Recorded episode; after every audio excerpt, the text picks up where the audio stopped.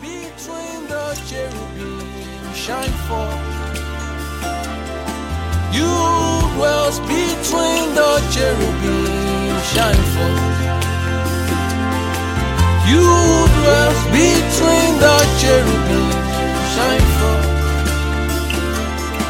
You dwells between the cherubim, shine forth. Father, we thank you. Give you glory. Thank you, Jesus. Glory to your name. Glory to your name. Hallelujah. Father, we thank you tonight. All glory to you. All honor to you. Thank you. Oh, Lord, we honor your presence. We honor your presence here. We reverence you, Father. We reverence you. We reverence you. Thank you. Thank you, Jesus. Thank you, Jesus. Glory to your name. Amen. Amen. Amen. Praise the Lord.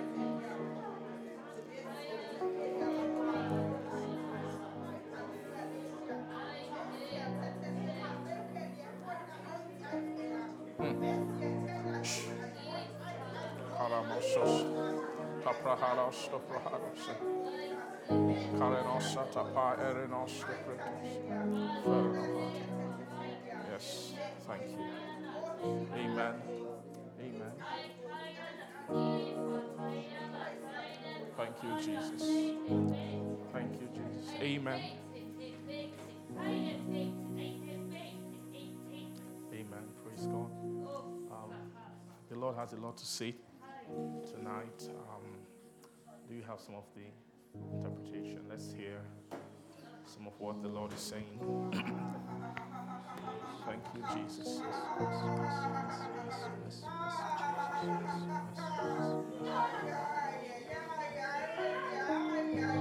Thank you.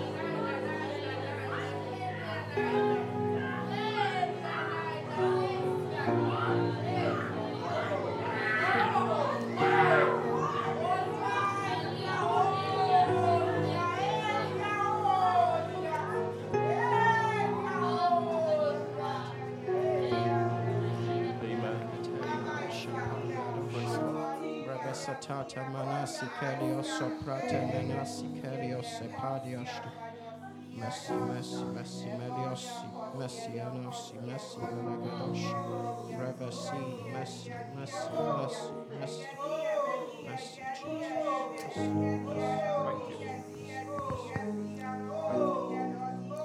Thank you. Thank you, Jesus. Glory to you. Yes.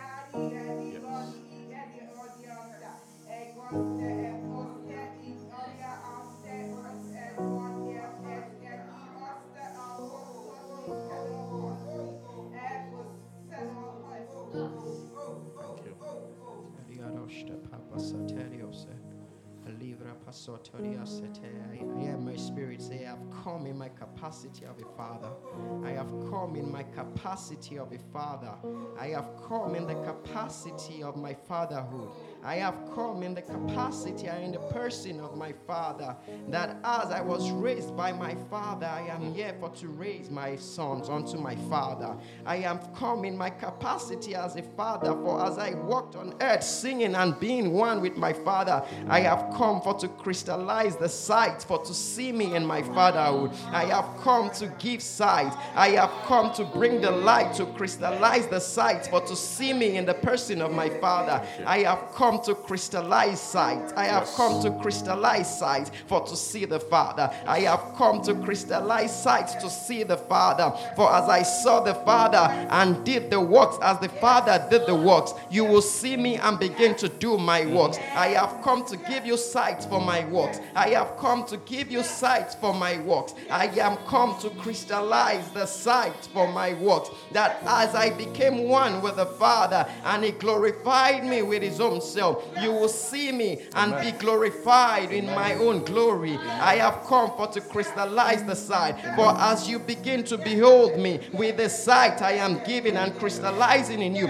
you will begin to conform into the same image as me. For I am the Son of my Father, and you will become the Son of me. For you will see me in my Father's state. You will see me in my Father's state. I have come in my capacity of my fatherhood. I have come for to give you sight and to crystallize your sight. For just as my angels behold me on my throne with their sight, you will behold me with a sight that the Father even gave me, with a sight that I saw the Father and became one with the Father. I am giving you sight for to behold me and become one in me. For I am in the Father. I am in the Father. And as you become one with me, you become one with the Father. I am bringing the sight for the works of being one with me. I am becoming. I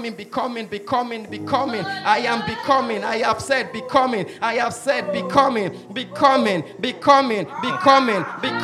For my waters, my waters, my waters, my person is flowing to you. It is open to you. It is flowing to you. It is open to you. It is open to you. It is open to you. It is open. It is open. It is open. It is open. It is open. It is open. As is Zebenio, Sevania, Zevelia Nemenat, Evre Telebedosa. For as the Father sent me and I did His works, I have sent you that ye may do my works. For I have sent you and have given you life, that ye may live and not die, but to declare my works. It is time for my works. It is time for my works. For you have come into life, for you to come to do the works of life. It is time for the works of life. It is time for the works of the living. It is time for my works. It is time for my works. And as I crystallize my sight in you, you will see my works and do my works.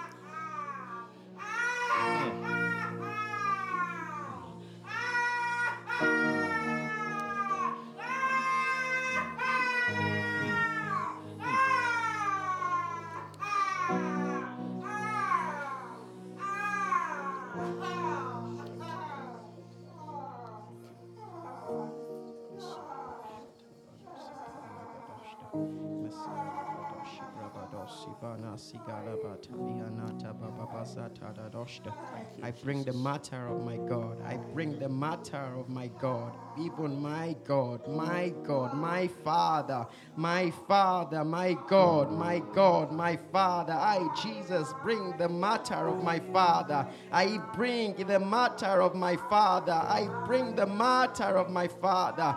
For come in, come taste, come taste, come taste. Come, taste the bread of God. Come, taste the bread of God. Come, taste the bread of my God. Come, taste the bread of my God. For this in the first place was why man was made. This in the first place was why you were created. This is the reason why you are being made. For to come to the bread of God. For to come to the bread of God. For to come to the feast of God. For to come to the feast of God. This is why men were raised. This is why you were raised. This is why you were raised. For you would journey and journey until you come to bread. For I have laid bread. I have opened bread. I have laid bread. I have laid bread for the journey. I have laid bread for the journey. For you will eat bread and eat bread and eat bread until you come to the bread of God. I have laid bread. There is bread in the house. There is bread in the house. There is bread in the house. There is bread in the life. There is bread here. There is bread here. Even I, who is the bread of life, the author of life, the custodian of life, the inheritor of all things life, I am here.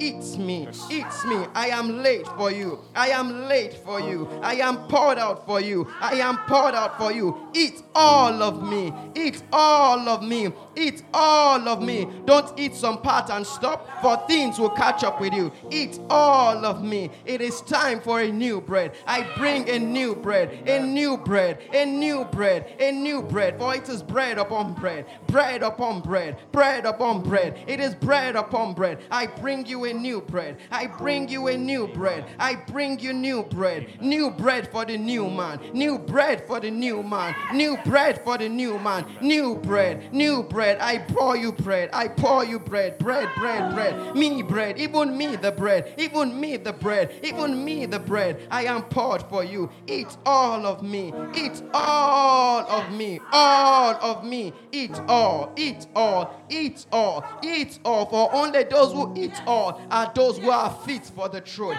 Eat all. Eat all. Eat all. For only those who I see the bread in, all of the bread in, can sit on my throne with me. Thank you, Jesus.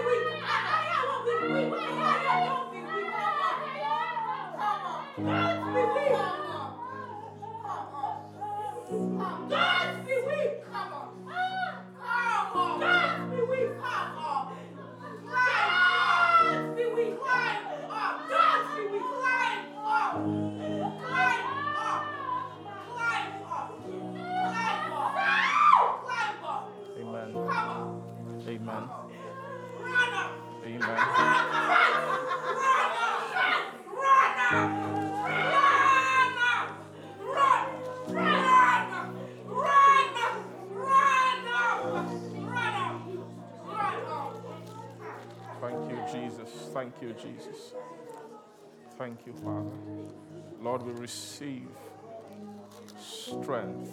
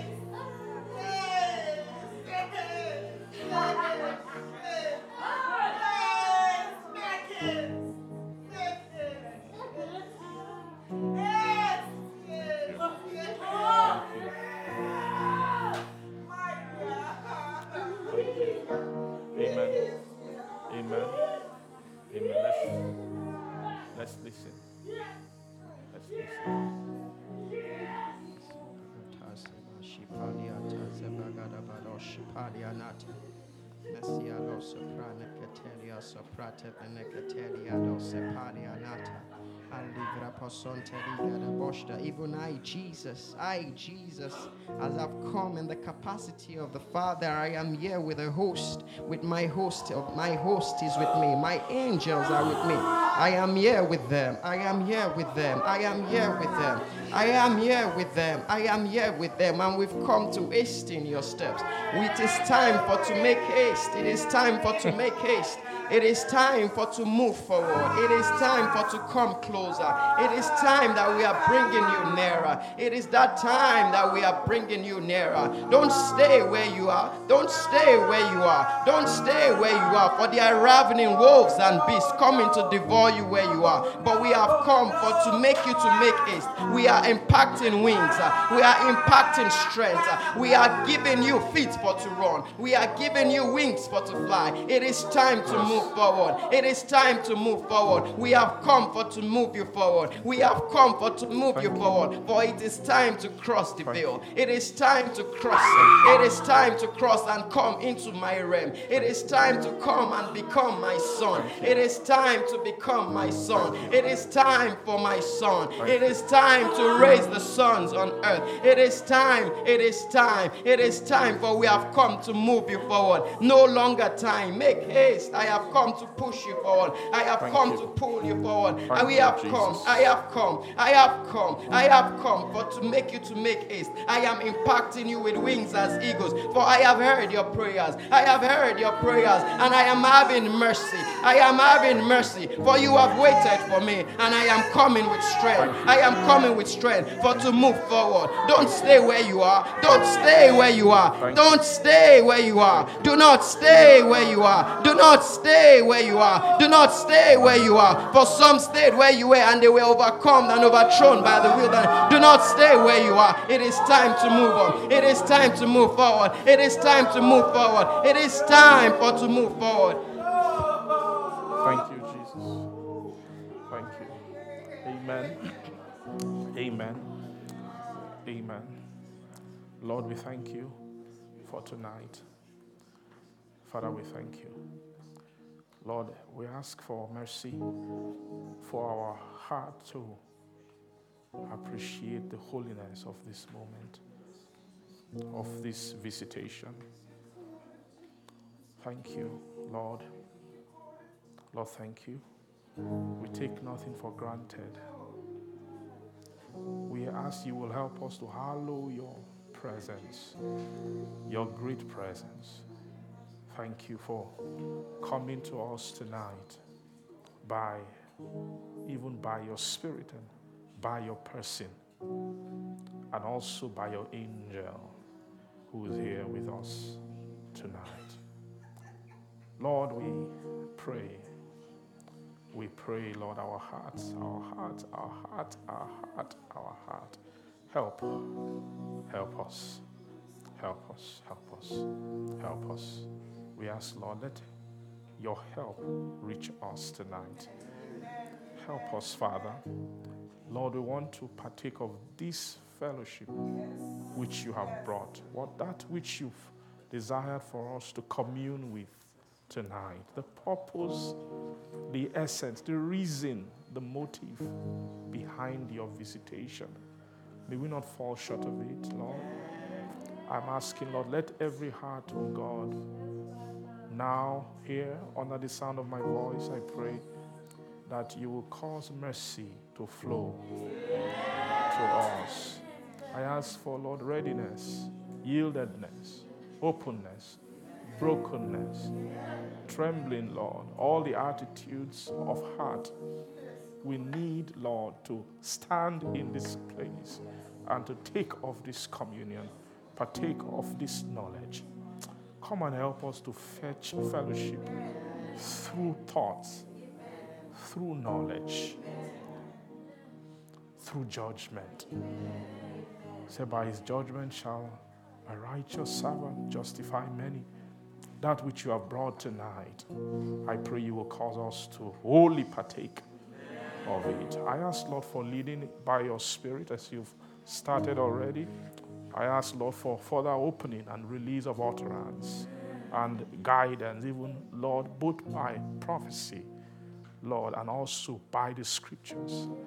As we are opening the Scripture, may we tangent in the same wavelength, Lord, which you have begun to speak. I pray, use my vessel, use my mind. Help me to be broken enough. Help me to be meek enough. Help me to be malleable enough to flow with you, Lord Jesus. Lord, I want to behold you as you're moving, as you're traveling in this terrain, Lord, of your life and the life of your Father. I pray that you will help us tonight. Thank you. Thank you for all the hearts that will take a leap tonight. Thank you for hearts that will understand, that will comprehend tonight. We give all the glory to your holy name. We worship you. In Jesus' name we have prayed. Amen. Amen. Glory to God. Hallelujah. Praise the Lord. Amen. Please, we can have our seats. Thank you, Father.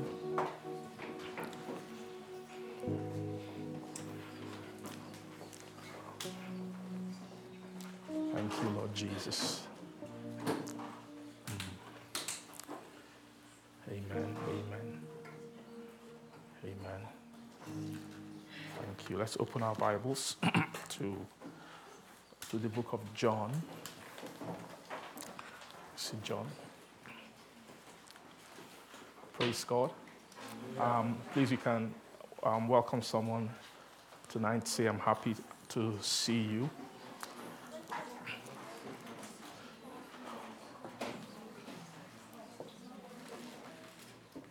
Praise God. Thank you, Lord Jesus. Amen.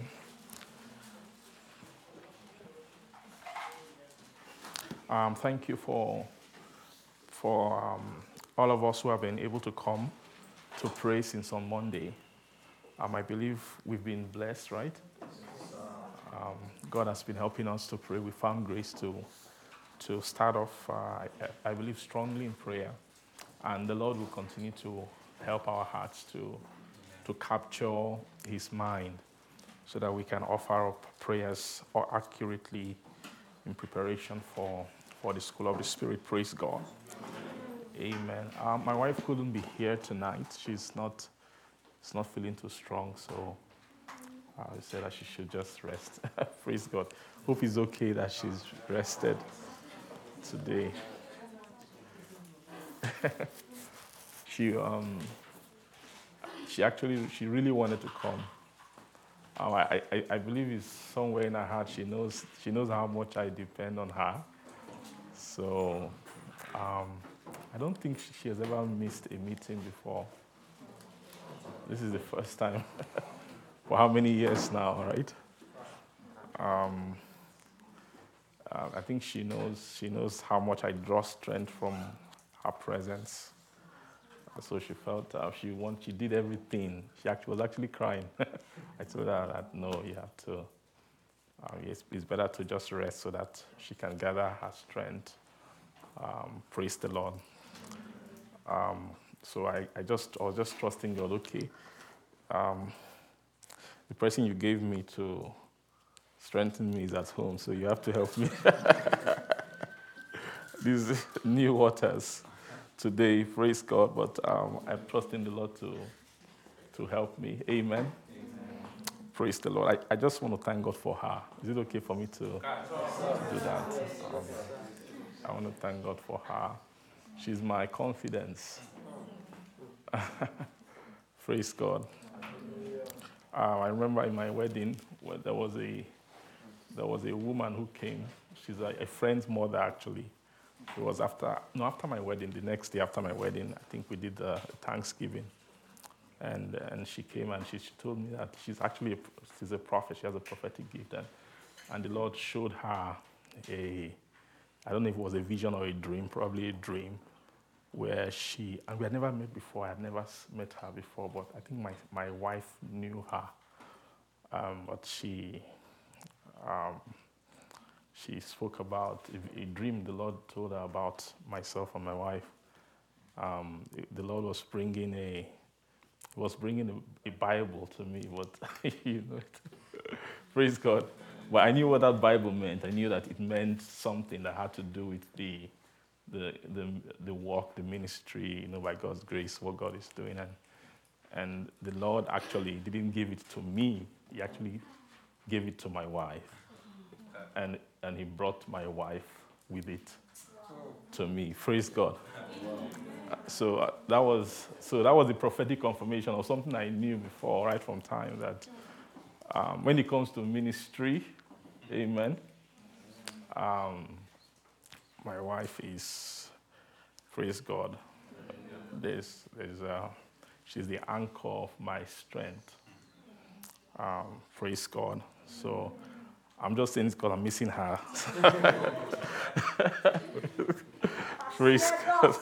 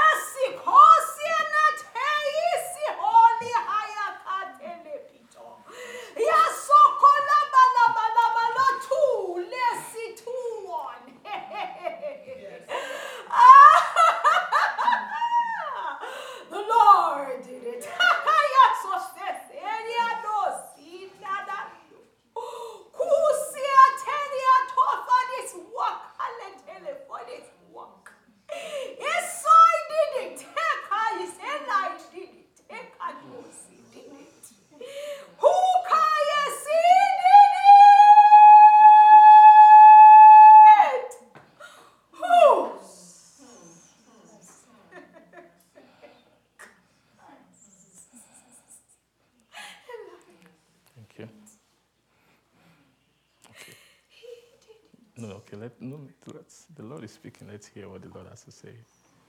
Praise God. Amen.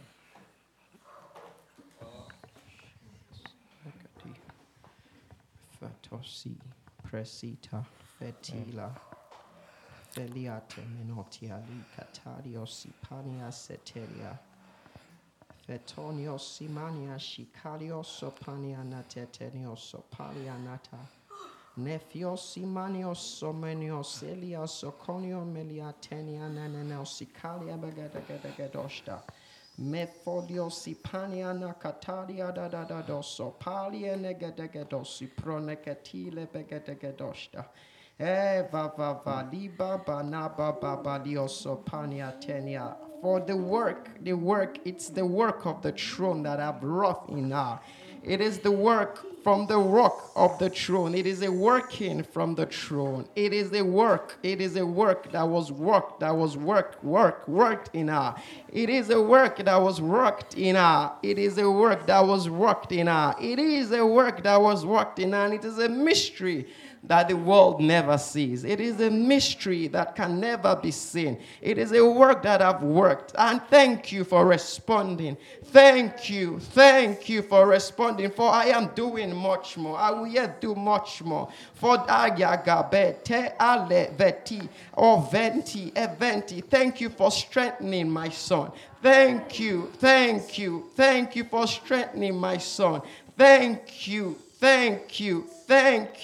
Thank you for even how you stay under, for that is the source of the way of my strength. For that is actually the way of the leading. For that is the way of the following of me. Thank you, for I am yet working more. There is so much more. And then you have come to a pedestal that I would do much more, much more, much more. For 2 by 2 I sent them, and I have sent you. And 2 by 2 you would remain, for to send you. I am sending, and I have sent you. For you are following, and you will follow. I will show you. It will become much clearer. It will become much clearer. It will become much clearer. It will become much clearer. It will become much clearer. For I see you. I see your heart. I see your heart. I see your heart. I see your heart. I see your heart. I see your heart. I see your heart. I see it. I see it. I know it. I know it. I see it. And I am thankful for it. For following. For following. For I am doing much more work. I am doing much more work. I have you in my arms. I have you in my arms. I have you in my arms. I have you in my arms. I have you in my arms. Thank you for allowing my work. Thank you for allowing my work. Thank you for allowing my work. Thank you. I will strengthen you. I have brought you strength. I have brought you strength. I have brought you strength. I have brought you strength. I have brought you strength. You will begin to see me in newer ways. In newer ways. In newer ways. You will begin to see me. For doors are open to you.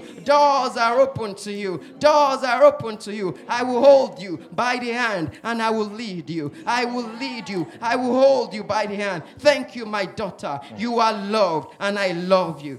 Thank you, Jesus. Thank you, Jesus. Thank you, Jesus. Amen. Amen. Praise the Lord. Hallelujah. Thank you, Father.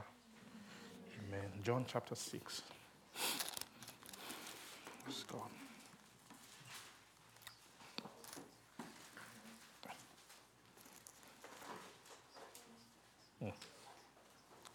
Mercy. Mercy, thank you. Thank you, Jesus. Praise God. Amen. Let's just read. Let's read from. Praise God.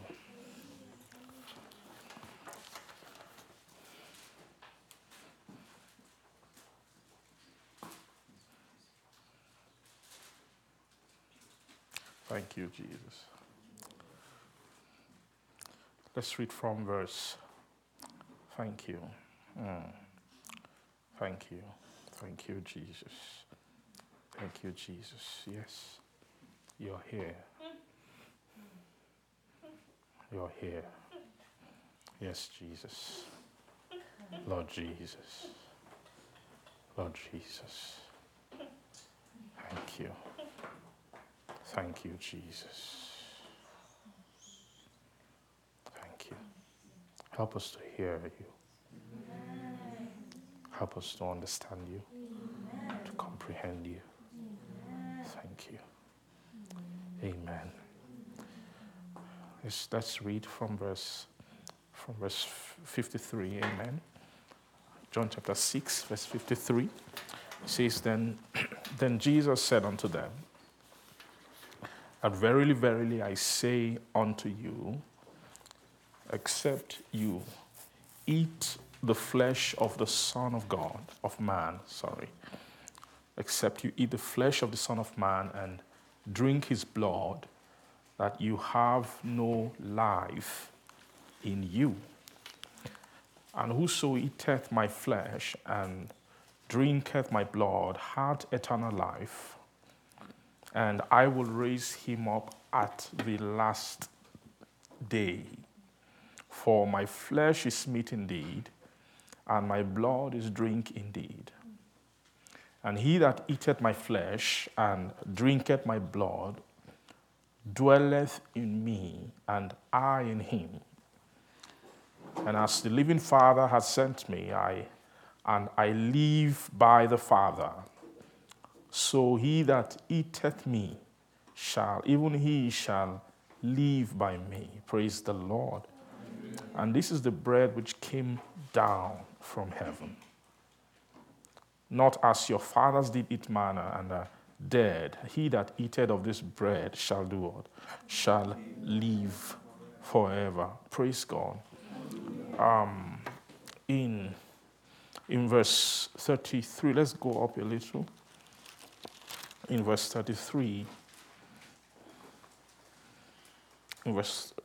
read 31. It says that our fathers did eat manna in the desert, as it is written, he gave them bread from heaven to eat. Then Jesus said unto them, Verily, verily, I say unto you, that Moses gave you not that bread from heaven, but my Father giveth you the true bread from heaven. For the bread of God is he which cometh down from heaven, and then giveth what? Life to the world. Praise the Lord. And then they said unto him, Lord, evermore give us what? Give us this bread. Praise God. So he defined the bread in verse 33 as that the bread of God is he that does what? He that cometh down from heaven, and then does what? He giveth life unto the world. So you want to sum up the bread. The bread is actually this particular bread that Jesus was speaking about is God that can be received or eaten on the earth. Praise the Lord. Amen. So when Jesus spoke about this bread, he was always speaking about this bread as a descending thing. You see here in this verse 33. Praise the Lord. Amen. In verse 58, it said, "This is that bread which what came down from heaven." Look at verse 51. I am the living bread, which came down from where? From heaven. Praise the Lord. So this bread, which, amen. Thank you, Lord Jesus. This bread, is there any other place where you reference the bread coming down from heaven again? Was that 50 what? 58, that this is the bread which came down from heaven, right?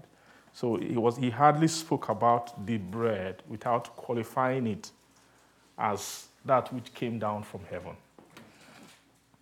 So it's very clear that the bread of God is signifying the form of God which can be consumed by men who are on the earth. It's the descension of God down into the earth. Praise the Lord. Now, in verse 51, he referred to the bread as the living bread. Do you see that? In verse 50, he says, "This is the bread which cometh down from heaven, that a man may eat thereof and not die," right? "And I am the living bread which came down from heaven. If any man eat of this bread, he shall live forever. And the bread that I will give is my flesh, which I will give forward for the life of the world." Praise God. So actually, bread actually means God that has put on flesh. Praise the Lord. Do you get what I said? Yes. Said the bread of God. So the bread, the eternal logos of God, in God, in his eternal estate, in the eternal past, you won't call that bread.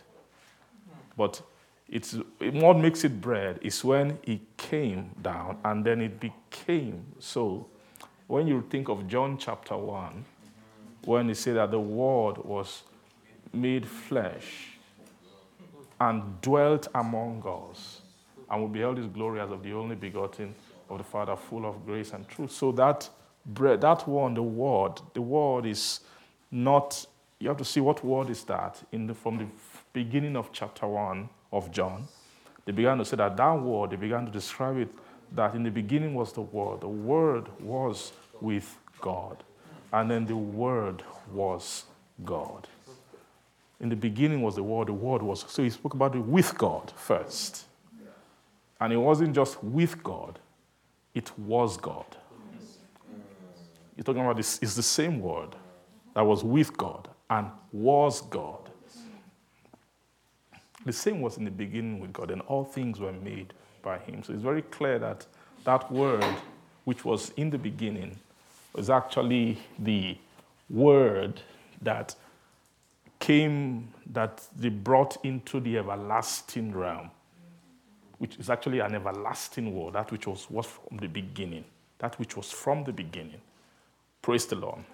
Which is that Word. In the beginning was the Word. The Word was with God, and the Word was God. The same was in the beginning with God, as that same Word was in the beginning with God. And then all things were made by him. And without him was not anything made that was made. Praise God. Amen. Now, that same Word then was made flesh. So the process of the Word being made flesh is not Philippians chapter 2, of who found himself in the form of God, and then counted it not robbery to be equal with God, and then made himself of no reputation, and then took on the form of his servant. That's not what they were speaking about. And Jesus descending and becoming like a man wasn't actually the process, wasn't what they were speaking of as the Word being made flesh. Praise God. You know, for a long time we thought that verse was saying that the Word of God, second person in the Trinity, then came and became. And when we think that that is talking about Jesus Christ just coming up. Praise God. Are you getting what I'm saying? No. So there was. I can bet you that there was a time when Jesus was already walking the earth, when he had measure of stature, spiritual stature, where you can say, oh, that's Jesus of Nazareth. That is the son of Joseph. Praise God. Who had spiritual stature? He could have even had a Christ stature inside of him at a point. But when you look at him, they will say at that time, the Word hasn't yet been made flesh. Because the Word that was made, that they're talking about, that was made flesh, which they were really speaking about in John, specifically in John chapter 1, which opened up the Gospel of John, which is actually the intention of what John wants to speak about. If you read John's epistle, you will understand that this guy, why was he writing a gospel, not epistle, sorry, the Gospel of John? When you read John's gospel, you know that his intention of writing a gospel is different from Matthew, Mark, and Luke. He came with a different approach. Praise the Lord. He didn't come with the intention of writing a historical record. That wasn't why. Because when John wrote the gospel, there wasn't any need for that. When John wrote the Gospel of John, Matthew, Mark, Luke, and John had been written decades ago. They were already established letters that had been written by those apostles. So there was no need for another record again of everything that Jesus did. So John writing was a mature mind, a mature, very mature spiritual mind, he has gone through dealings, trainings, and then they now tap him and say, okay, let's revisit the conversations of Jesus on the earth. So John was actually writing with an intention, and that's why he opened the book. It's about that logos, that word, that thing, It's about there hasn't been enough light shed upon the word, the delivery of what the essence of what Jesus Christ came to deliver in that short time that he had on the earth. So they gave, so in John's tongue, they put a divine language upon his tongue to speak about the time of Jesus on the earth from a divine perspective. Praise God. So he found grace, praise the Lord, and he found apostleship and apostolic grace to cite and to fetch out and bring about aspect of the conversation of Jesus that pertain to the transactions of divinity. Praise the Lord. Are you seeing what I'm trying to say? So he said that word, so it's very clear that the word which they say was made flesh in that John chapter 1 is the word which was in the beginning, which was with God and which was God. The word which was in the beginning with God, from which all things came. So John was actually speaking concerning the process of how that thing was made flesh.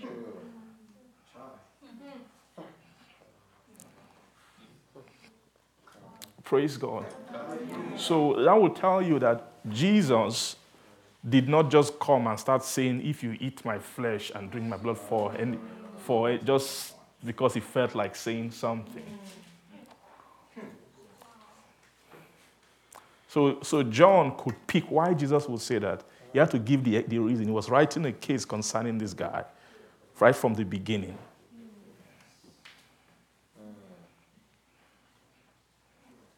Are you getting what I'm trying to say?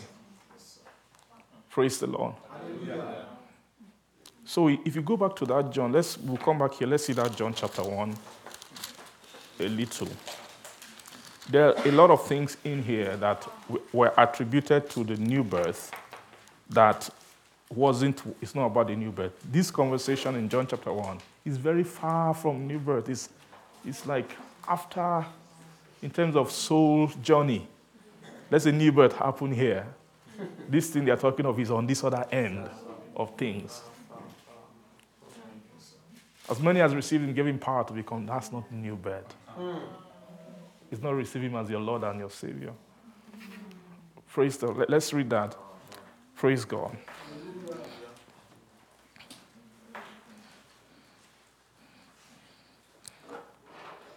So verse 1, in the beginning was the Word was with God, the Word was God.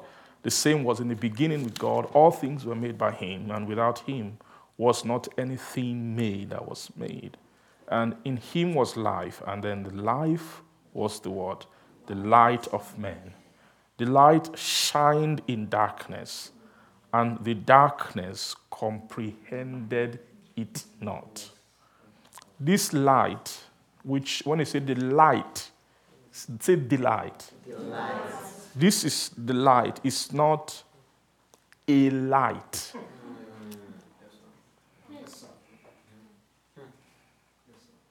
This the light. It's not, arise they that sleepeth, away from your sleep, and then Christ will give you light. That's not this light they are speaking of. They are speaking of the light, what you actually call the light of man. Christ is not the light of man. I mean, the Christ nature. Actually, Christ nature is the preparation for that will enable man to receive the light of man. Praise God. Hallelujah. So when you say in him was life, when they change from word to him. From word to him. In him was life. It's very clear that this life is not Christ's life.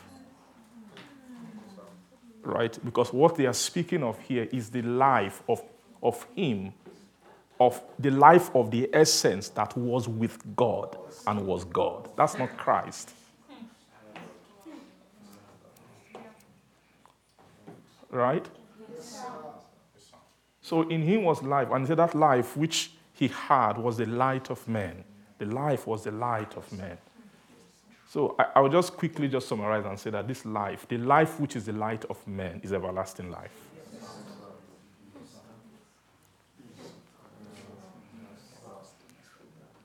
Praise God. Hallelujah. Everlasting life is the light. Every other light lower than everlasting life, darkness can't comprehend. Wow. Praise God. Hallelujah. Do you agree with what I'm saying? Yes, sir. How many of you believe that darkness can comprehend Christ's light? Yes, sir. Light. Yes, that what do I mean by that? I mean that there's something that darkness can, when you see Christ, a Christ stature that has been formed, and darkness can read it and then go and do something against that Christ. So if darkness can produce weapons against Christ, it means that darkness can read Christ. He could comprehend.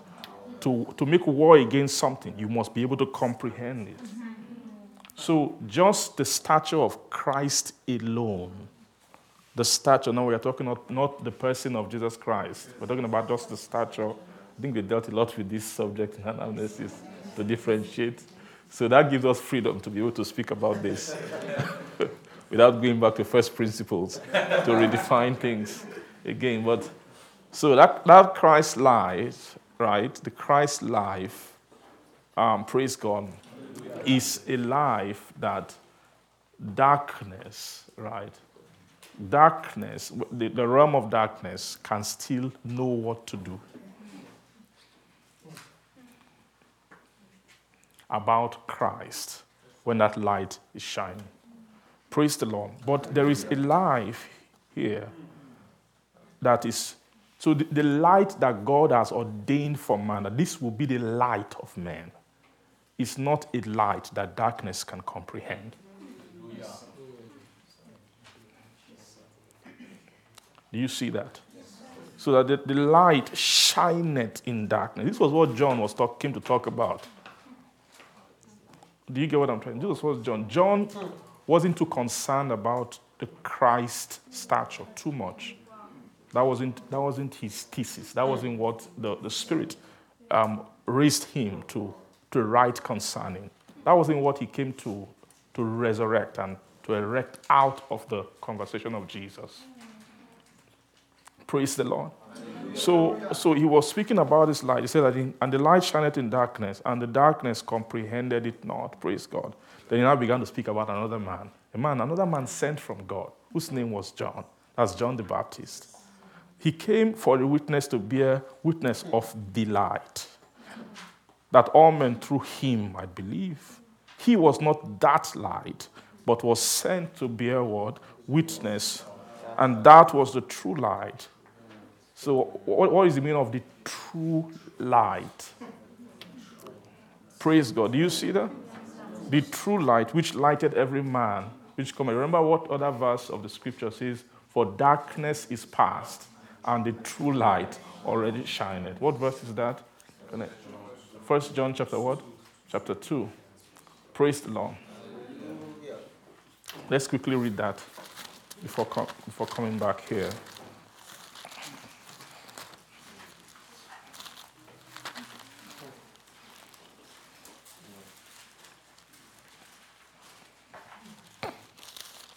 Glory to Jesus.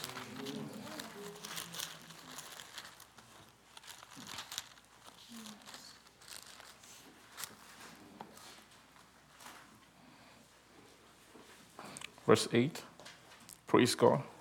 It says, again, a new commandment I write unto you, which thing is true in him and in you, because why? The darkness is past, and what? The true light now shine. And he that saith he is in the light and hateth his brother is in darkness, even what? Until now. Praise the Lord. Amen. So, this true light shining is, when the true light is shining, it means darkness is past. That word past is past tense.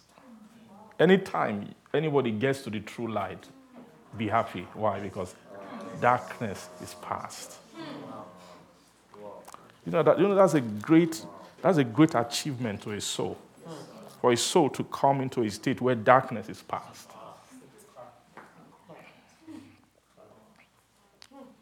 Praise the Lord. Darkness. Darkness is past. When darkness is past, it means because the true light is the light that can begin to unveil the true God. Yes. And there's a lot about that thing called the true light. Praise the Lord.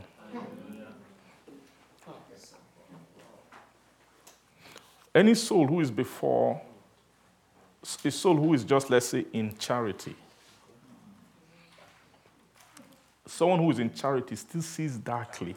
according to 1 Corinthians chapter 13. Praise the Lord. So we see that dimly. Let's quickly read that. 1 Corinthians.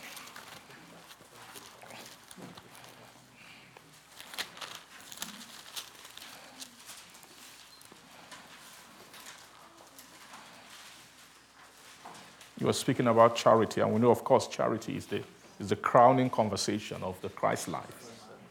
Praise God. Charity is the fruit of Christ, that peaceable fruit of righteousness, which the nature of Christ gives a person. Praise God. Hallelujah. See, charity never faileth, but whether there be prophecies, they shall fail. Whether there be tongues, they shall cease.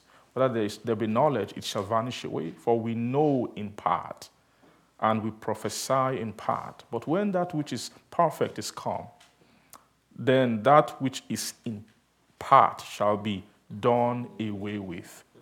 Praise God. And then when I was a child, I spake as a child, I understood as a child, I thought as a child. But when I became a man, I put away childish things. For now we see through a glass darkly, but then face to face.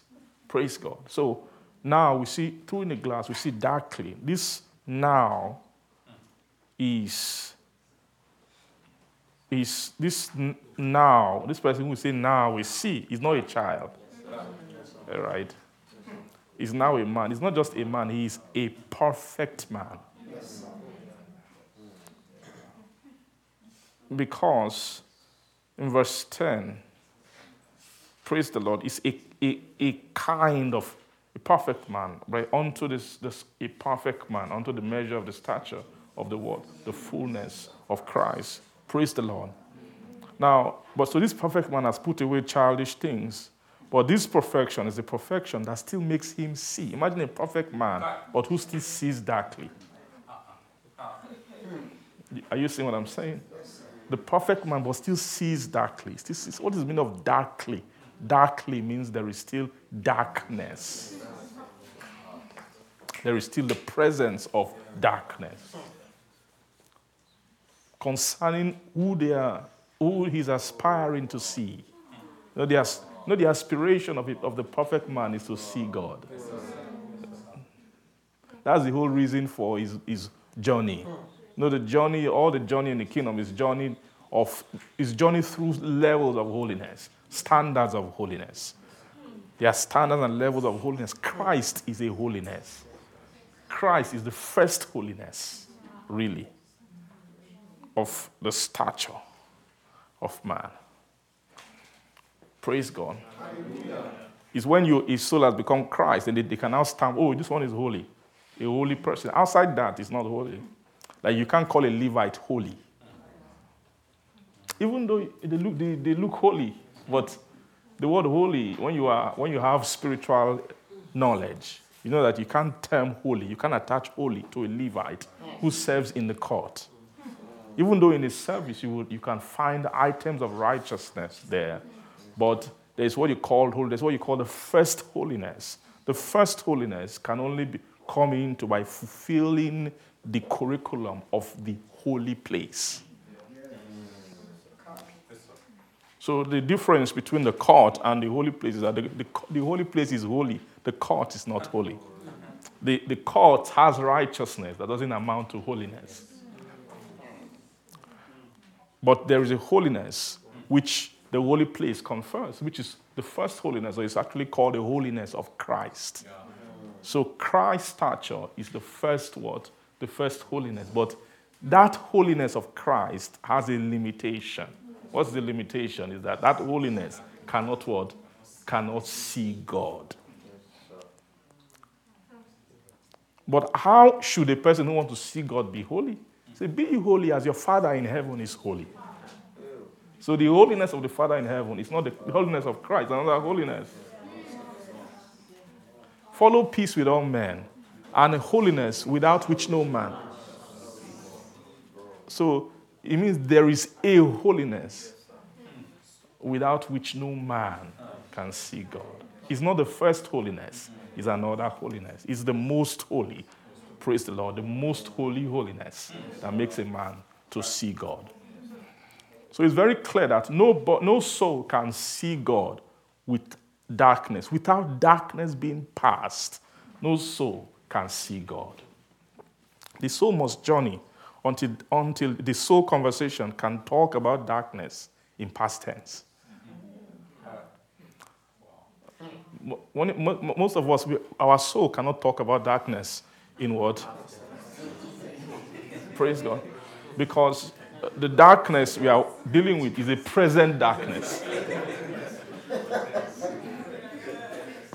Although some people lie and say they are on the throne and everything, but if you tell them, describe the throne, you hear all manner of kinds of things. Praise God. You hear the description of someone who is blind, or they can see. Praise the Lord. So there's something that is called the perfect light. That light. Every soul must strive. Strive. Isn't that a beautiful thing to strive for?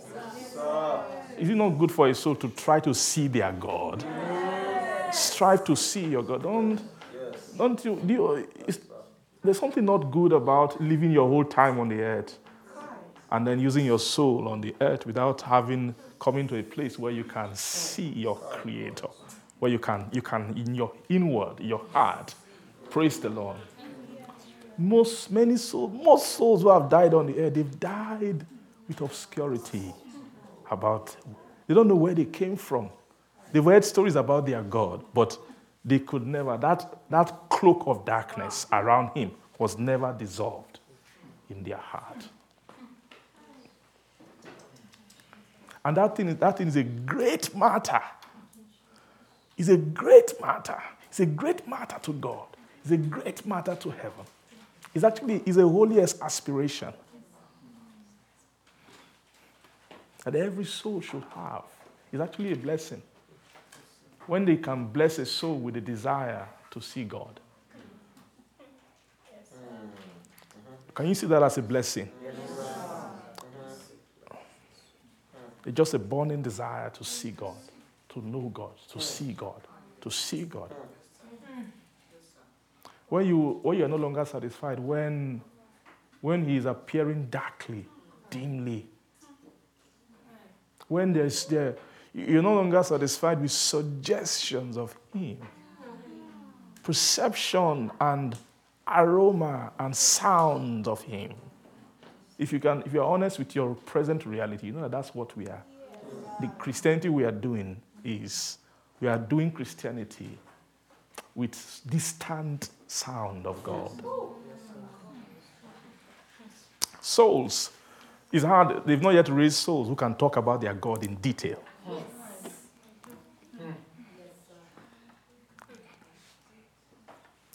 How many of you believe that thing is actually a hope that you can have and pursue? To be able to talk about your God like Jesus. Praise God. That was the whole beauty about. That was what Jesus was doing 3.5 years. Upon the earth, register a conversation. A man who can talk about his God in pure detail. Pure detail. Why? Because no single darkness. When it comes to his Father and his God, his soul had risen to a place where there was no veil at all. There was nothing at all hidden. Praise God, the Father was constantly showing him. Father loved his Son, is showing him the thing which he himself doeth. No man has seen God at any time, but only that only begotten, who is in the bosom of the Father, only he has declared him. Praise the Lord. Are you seeing what I'm trying to say to you? So that's this calling of being able to see, and this is when your head becomes correct. Huh? When your head becomes correct, this will become your problem.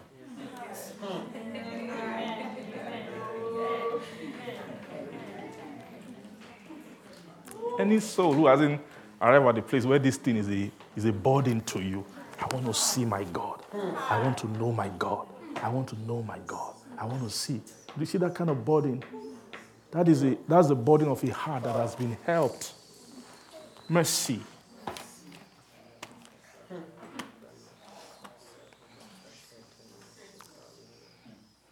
is a longing, like the kind of conversation that David picked up. As the deer panted for the water, that water is actually everlasting life. Praise the Lord. As the deer panted for the water, was panting. You haven't seen a deer panting before for water.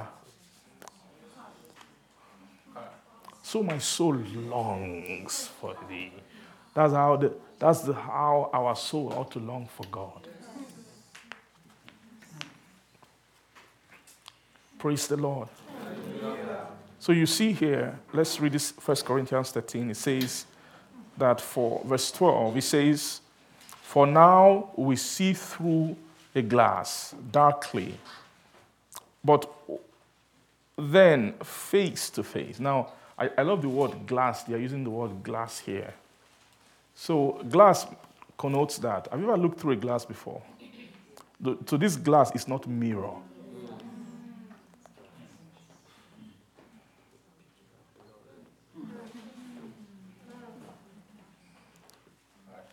There are some places that they translate it as mirror, but some translations, right?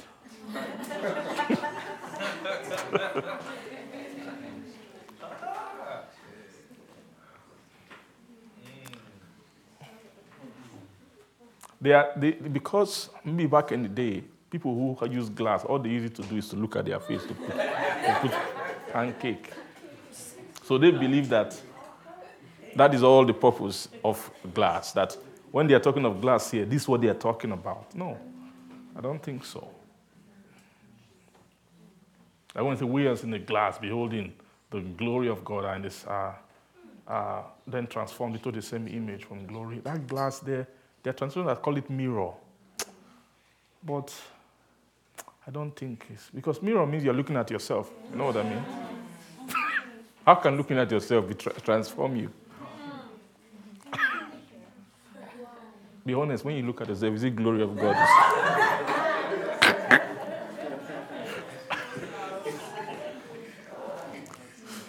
So this thing called glass is something. It's something else, right? So this thing called glass it casts some kind of, well, you could see an image, but you're not. It's not the true image.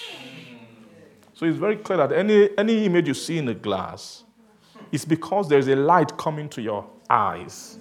The glass is allowing some light pass through your eye, but it's not a true light. When you see raw, it's true. The way I'm seeing you right now, what I'm seeing is a true, in a sense, you know what I mean?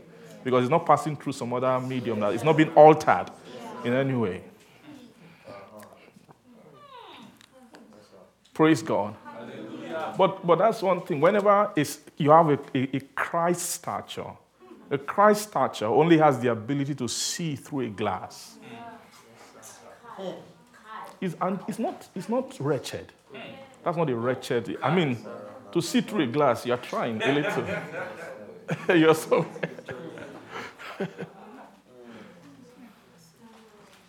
It's just that sometimes glass. Praise God. Hallelujah. Praise the Lord. Hallelujah.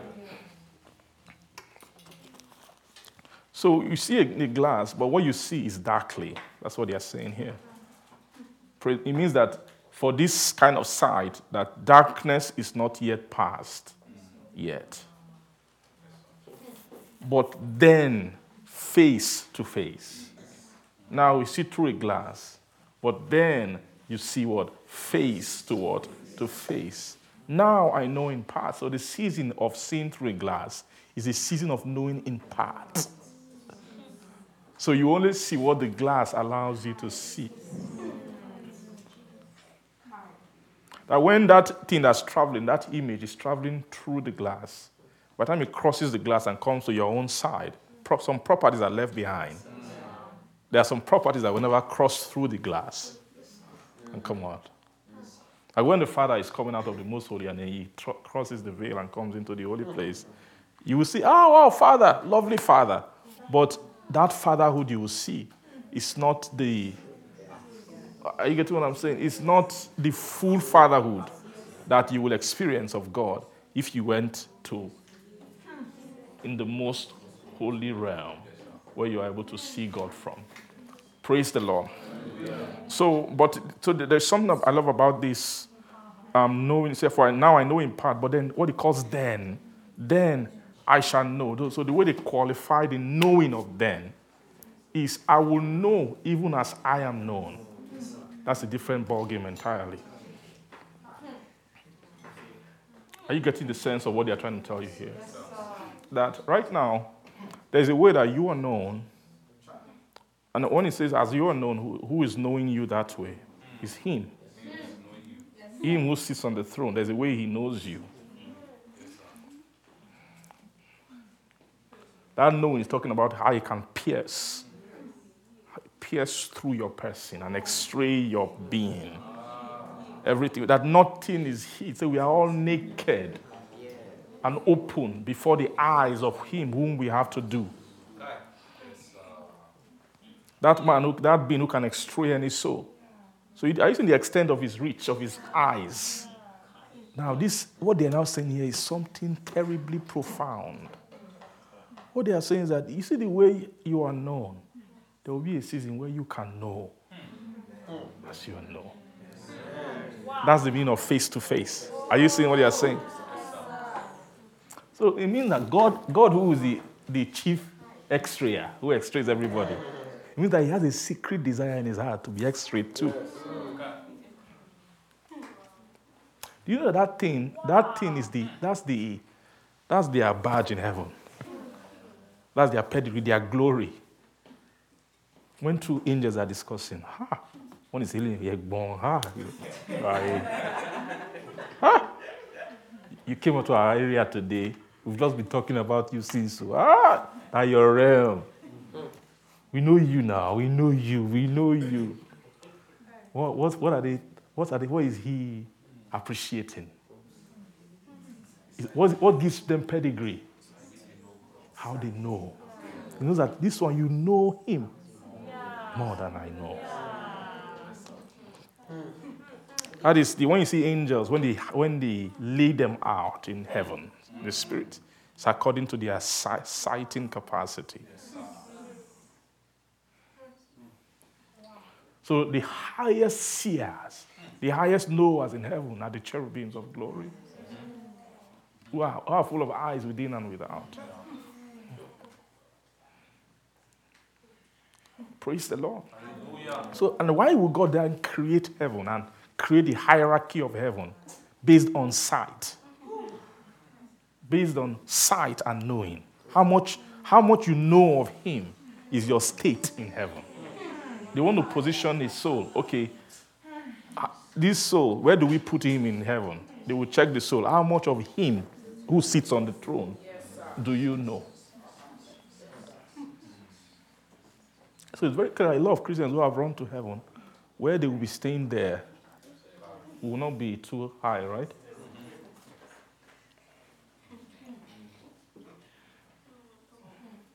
Because if a soul, and the place where they have designed for a soul to develop the sight of God is when they are in the body, on the earth. That's the real place where it's ordained really to have where the sight of God. If you miss sight, you have to wait till the world to come.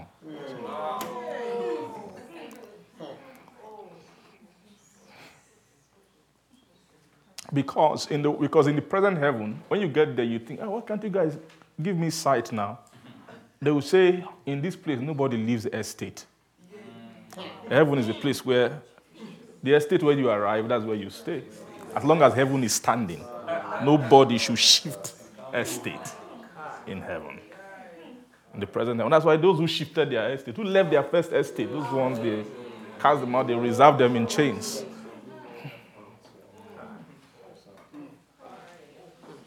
That's why you can't say, okay, I didn't grow too much on the earth. When you get to heaven, I was too busy. You know how earth is now. You guys come to earth from time to time. You know all the problems. By the time you're feeling taking care of your children's needs, by the time you finish dealing with your boss in the office, Praise God. And then you now come home and deal with your landlord. By the time you dealt with all, there's no time now. No time to know God. Don't you guys understand? I didn't have time. So now, now I'm here in heaven. This all, everything is time. Heaven is not for that. Praise God. If heaven was for that, if they could do that kind of program in heaven, you see, oh, thank you.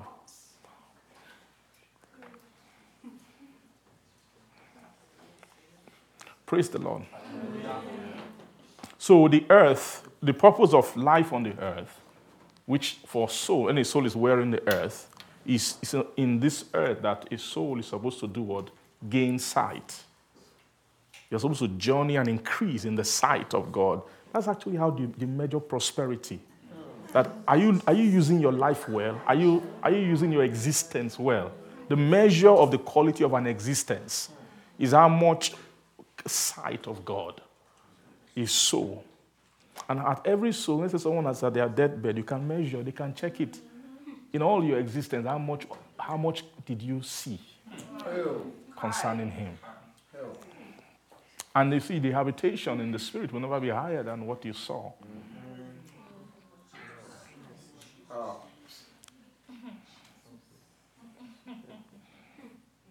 Praise God. Are you getting what I'm trying to say? Amen. So this thing called then, say then shall I know even as I am known. That's what God was. God has a secret ambition. What a merciful, awesome, good thing that God has. That the way I can x-ray men, I'm looking for men to x-ray me too. I want you to see me. When the Bible said that God standeth in the congregation of the mighty, and he judges among the gods. That's how they describe him. Praise God. Now, what is he judging among? Is he judging their sin? No, that's not judgment. Judgment means seeing, sight. That's all. That's what they do. You see that most holy realm. That's what they do. That's what it's just exercise in sight. Sight. See, for living creatures, all that they do, they're just seeing him. That's all. Seeing God makes him happy. If you want to check what is God's real excitement, he's seeing him. He takes delight because a soul that can see him, because he knows that seeing sight is worship. Do you get that? The sight is worship. Everything about worship, check the tabernacle, is all sight-related, light-related. Check all the journeys according to light. Light is upgrading. From living sunlight, you come into the holy lights of the holy place. Different kind of light for different kind of sin. They move into the most holy. It's called the glory light.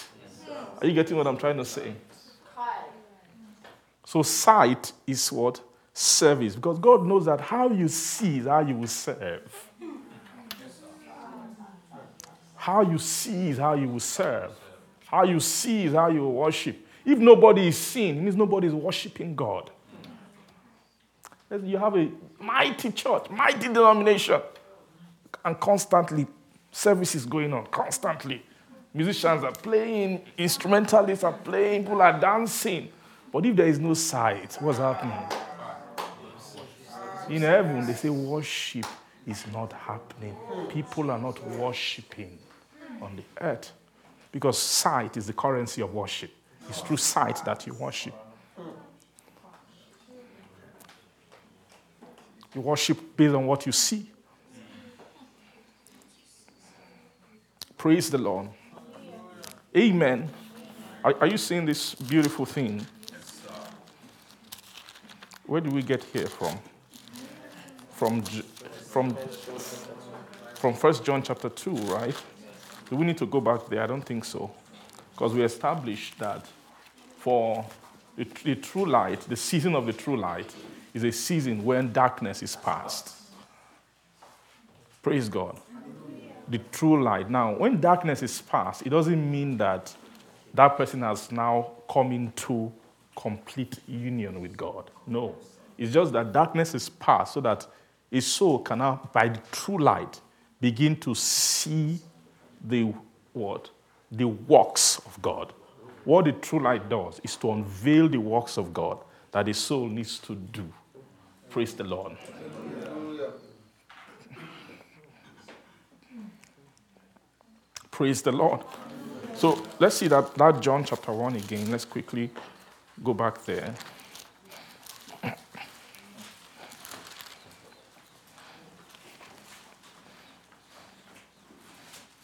Praise God. So in him was life, verse 4, and the life was the light of men. It's very clear. So we've established that the light of men, which God has ordained, is more than just Christ's light. Because you can still see darkly with Christ's light. God is not a bad God. He's a good God. God wants man to see with the true light. So the light of men is a higher light. It's actually the everlasting light. In him was life, and the life was the light of men. And the light shined in darkness. And the darkness does what? Comprehended it not. Praise the Lord. Darkness does what? Of course, what will make the light shine in darkness? If the light doesn't shine in darkness, the light is not proven. You say, oh, I'm a light that darkness cannot comprehend. Okay, let's take you to where darkness is. Let's see. So if darkness can comprehend you, we know that, no, this is not. Praise God. Say light. Light. Light, light, light, light, light, light, light, light, light, light, light, light, light, light, light, light. Thank you, Jesus. Amen.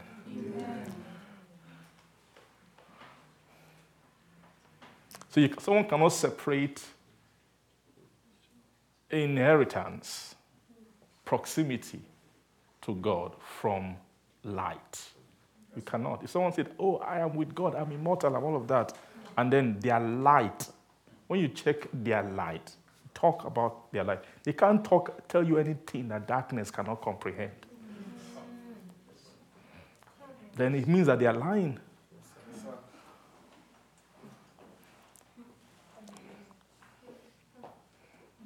In this realm of light, let me just explain this light a little. When you say light, this light here is not just one thought. It's not one thought. It's not a linear thought. Light is a mysterious thing. Light is a complex construction. What makes darkness not able to comprehend this light is because it is more complex than darkness. Yes. Darkness cannot unravel the complexity of it. So you now see the way it will begin to manifest is, for example, the love of this light, which is what John was speaking about in his epistle that we read. Now, when he was speaking about darkness being passed and all that, he was talking about the love commandment, which manifests in a kind of love that is actually higher than the love of brotherhood. That if you are still even failing the brotherhood commandment, you are still in darkness. Forget about what you're talking about. Are you getting what I'm trying to say? So if someone comes and says, I fellowship with God every day, I'm immortal, I sit on his throne, and then praise God. And then their souls, don't even need to go far, maybe in their compound. There are actually souls there that they just don't have the capacity to love. They don't have enough complexity of life to love. Do you know it takes complexity of light. It takes light to love. Anytime you want to love is by light. Why? Because what hatred is darkness, right? It's like what will stop you from loving? Anything that want to tamper with your love walk, it will come to your darkness blind spot and sit there. What stops you from being able to love is that aspect of that relationship or that person that your light cannot shed, you cannot shine light into. So it weakens you. When it comes to that area, it weakens you. You are weak concerning that thing. When you try to force your heart to extend the love, you said the heart is not stretching to that. It cannot stretch to that place. Why? Because you don't have enough complexity to demystify that limitation. Oh, I want to love him, but he always really behaves like this. He just scatters everything. All my love plan just goes.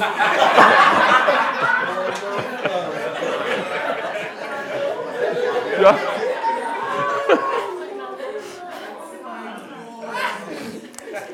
We always flow in love until that thing manifests. Once that thing manifests, what happened? That's the end of it.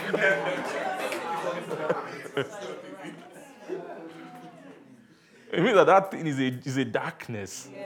The darkness is happy, it's staring you in the face. You can't. I'm here.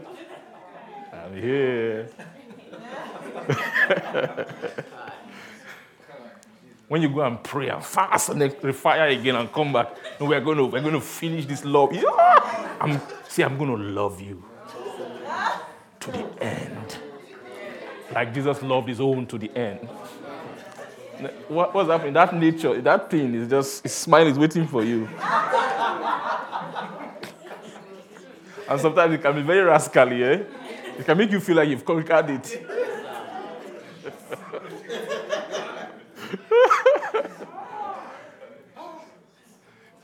Because why? Darkness is darkness. If you don't have the complexity of light to resolve that thing, that obstacle that stops flow of life, which is flow of love. You getting me? You don't have the complexities, and that complexity is not here. It's here. It's here. What unravels complexity? So, like Jesus, see Jesus for example, the most difficult people to love. The one that society cast away, he gathered all of them.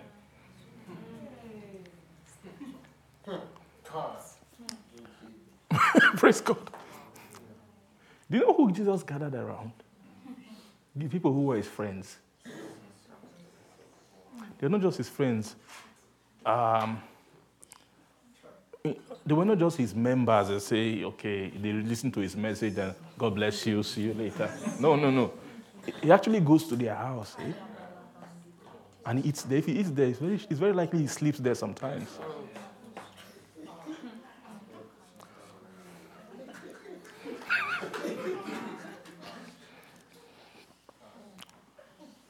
Some of them might be very toxic, cantankerous people. Do you know that?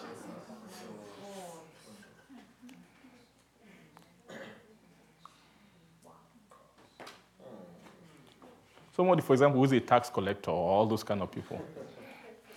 Praise God. I imagine all the natures that they will have. You know, somebody, let's say he steals money from people and all of that. Would that be his only flaw? No. Is it possible he also insults people anyhow? Hey, what?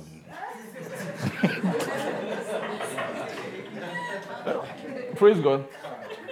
No, there's an image we have of Jesus when he goes to, oh wow, Jesus is coming to the house now. Oh my God, we have to be on our best behavior. It's a lie. A rascal. Like when Jesus goes there,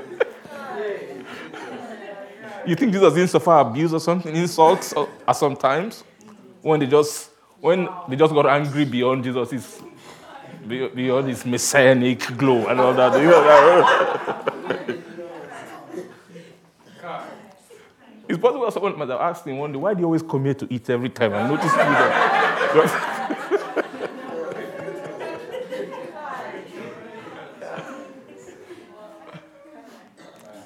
So those guys who, Jesus, when he was going to the worst of the worst and he was the friend of sinners, they were actually sinners. Mm. Who are sinners? They offend. Mm. They disrespect. They dishonor.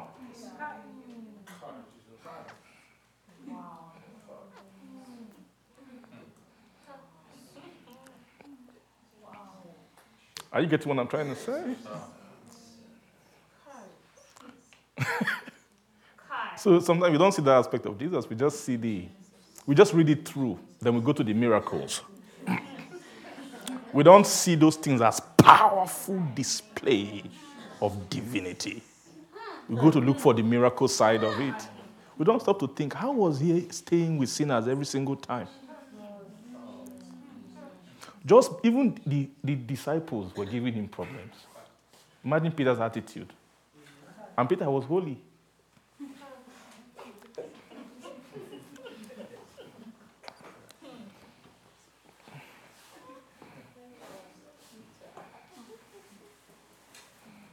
Praise God. So you understand that the nature that Jesus was displayed, and which culminated at the cross when they were whipping him, flogging him, slapping him, beating him, he was blessing them.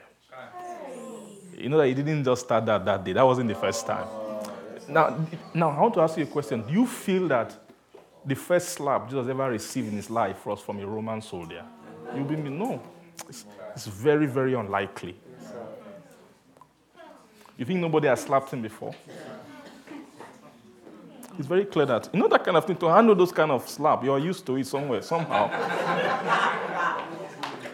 So you're telling me that those Pharisees, that nobody has by mistake, no Pharisee has mistakenly stretched. Say backhand.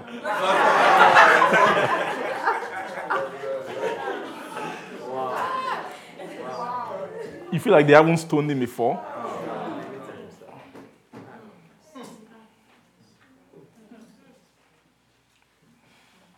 Hatred. There were people who hated him.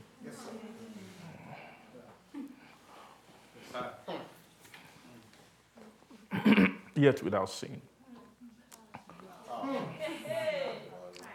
Praise the Lord. Are you getting what I'm trying to say? I'm just trying to tell you what light can do. What light can do. Are you getting what I'm saying? What this light? It's just light. It's by light. It's by light. He knows when a situation comes that's trying to trigger darkness, there's nothing found in him. No darkness. Every time, there's always a light that can... Do you know it's light that can dissolve a toxic situation and then wrap it up with love and deliver it? That's what light does. When you see a being with light, take the the most deadly person, a virus. Some people are viruses, right?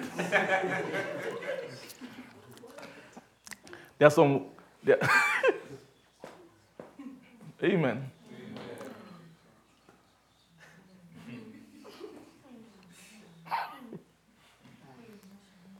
Are you getting a sense of what I'm trying to tell you? Yeah. So this thing, the way Jesus loved, like the ones he spoke to his father in John chapter 17, how he has loved them to the end. You see that thing called he loved them to the end. All that God gave him, he loved them. I don't think that those who gave him might have been disciples he was talking about. He might have seen everybody who he came across as those who gave him. God gave him for the purpose of loving. Anyone who God permitted to cross his path, it's God bringing someone for him to love, for him to extend his love to. And he said he was able to love all of them to the end. He loved them to the end. It's not ordinary. It's because of what? This is how this thing John is done. This is what John was trying to explain to you. Praise God. Praise the Lord. So he says that the light shined in darkness, and darkness could not comprehend the light. Verse 9 quickly says that was the true light, which lighteth every man that cometh into the world.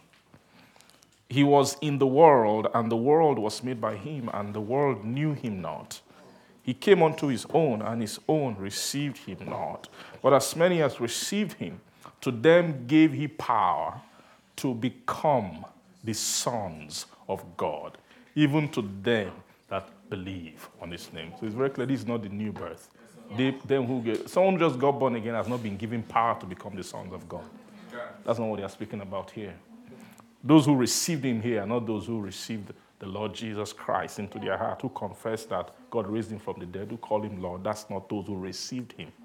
They're talking about those who are able to receive the everlasting Son, or who are able to receive this light, the light, this light, which John was raised to bear witness of.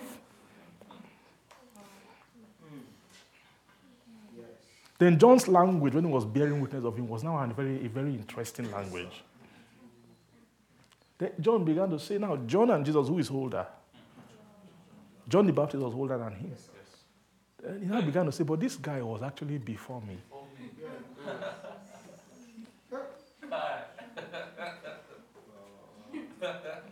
When they were asking John concerning him,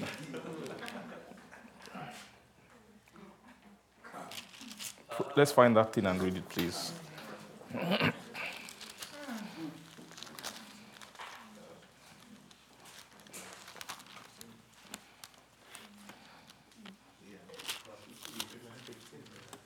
Verse 4? Okay. Yes. Praise the Lord. Verse 15, he said, John bare what? Witness of him.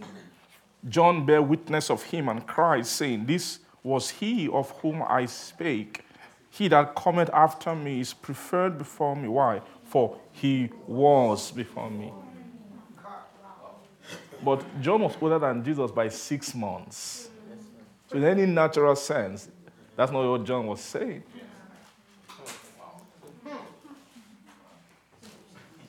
He.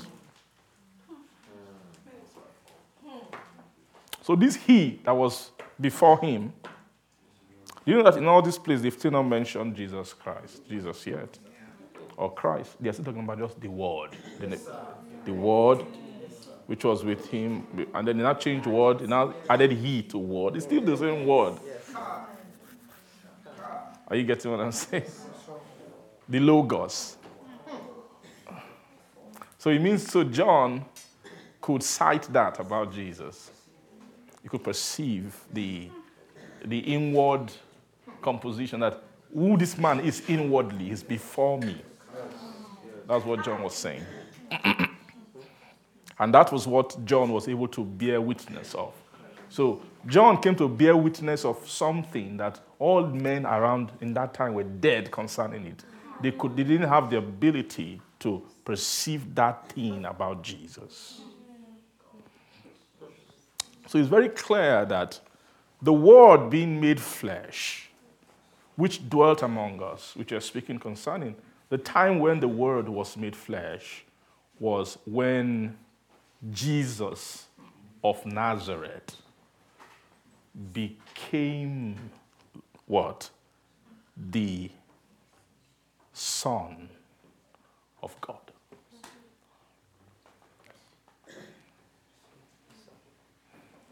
Do you believe what I'm saying? Yes. When Jesus became not just Son of God as Christ, when he became, the language they use is the beloved Son of God, which is the everlasting Son of God.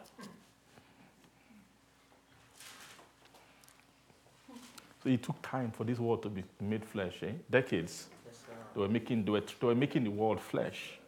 The process of making the world flesh was happening.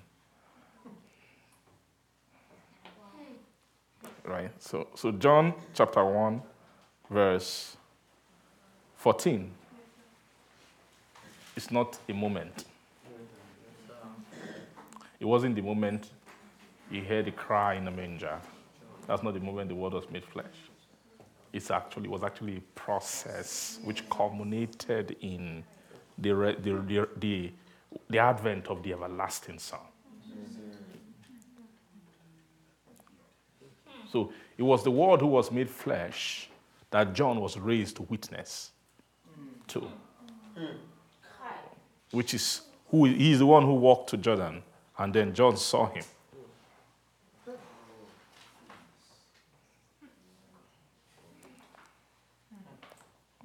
Right?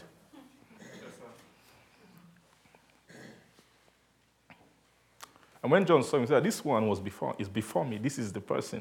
If even John said that, I wouldn't have known him, except he who called me gave me a sign on how to know him. He told me that he who is see, I see the Spirit descend and remaineth on him. That this is the person.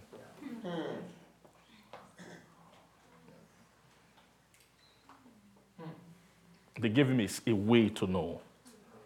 Praise God.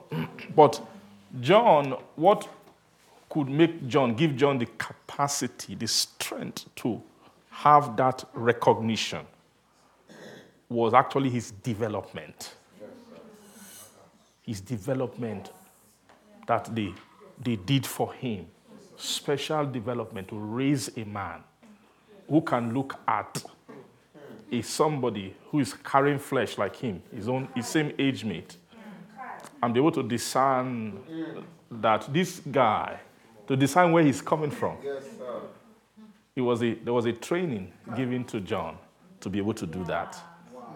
That was the purpose of the wilderness training in John. Praise God.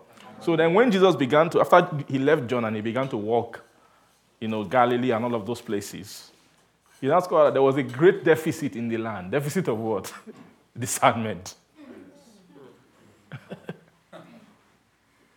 There was a great deficit of what? Of discernment. And then Jesus began to now tackle what is the weakness in men. Because these things are sights. These were the things that God raised John to speak concerning. That the same weakness those men had, men today, even those who are born again, still have that same weakness concerning Jesus.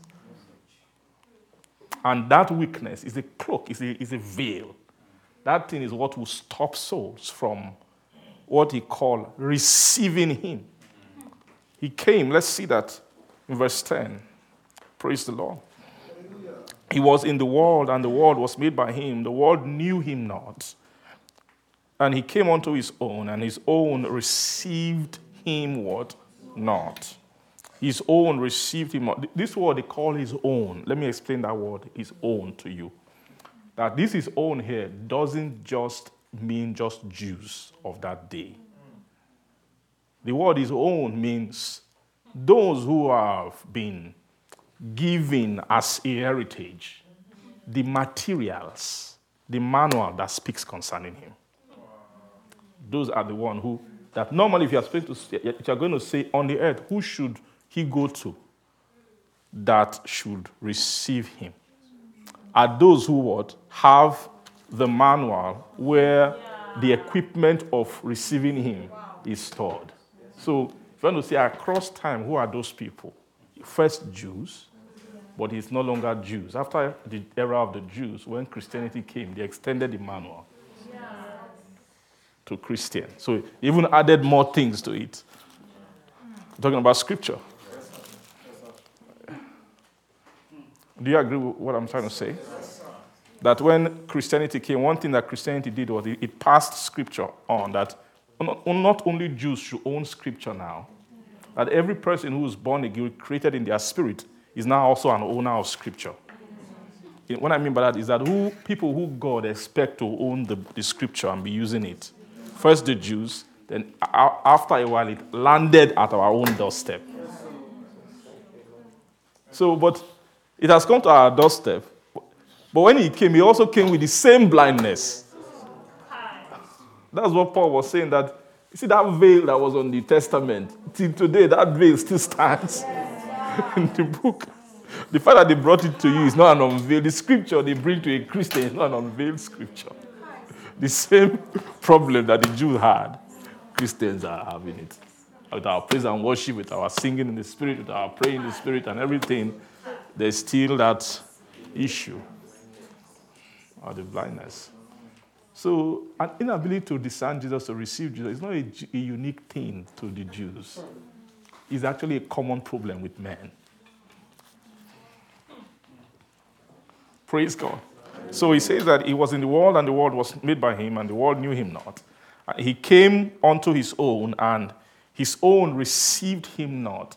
But as many as received him, those who are able to receive him by help, then those he gave them power to become what? the sons of God, even to them that believe on his name. Who are these people? They are those who were born not of blood, nor of the will of the flesh, nor of the will of man, but of what? But of God. We were born of God. Amen. Amen.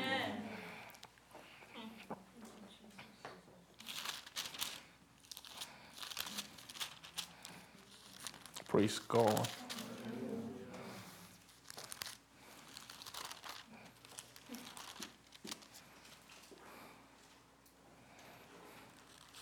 Thank you.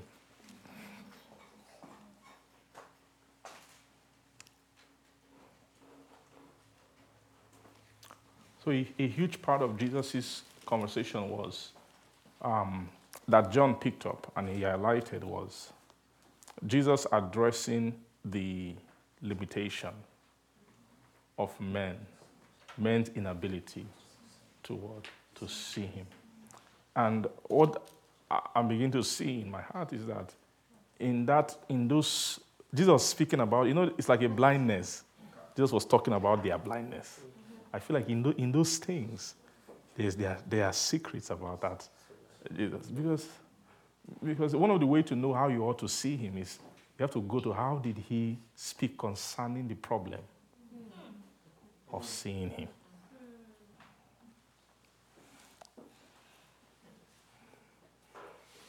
Praise God.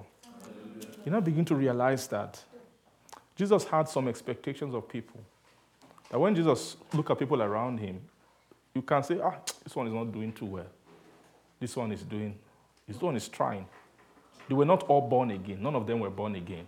But Jesus has his way of separating them. Because this one is very far. In fact, this one is evil. This one is a devil. It's like his father, the devil. Then there are some others that you say, this one is trying a little bit. He will have more compassion on them because of their own what? Their own position.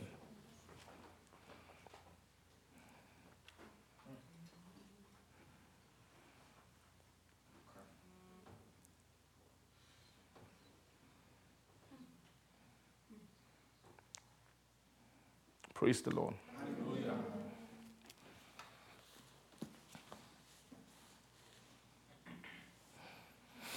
So one thing that Jesus was able to discern was, he was able to discern when a soul approaches him, he could check the content of the soul. And based on the content of the soul, he responded that way. I mentioned that yesterday, right? Yes, sir. And I gave some example. I gave example of Pilate, for example. And I gave the example of who? The woman at the well, how his response was different towards the woman at the well. The Pharisees, different reaction.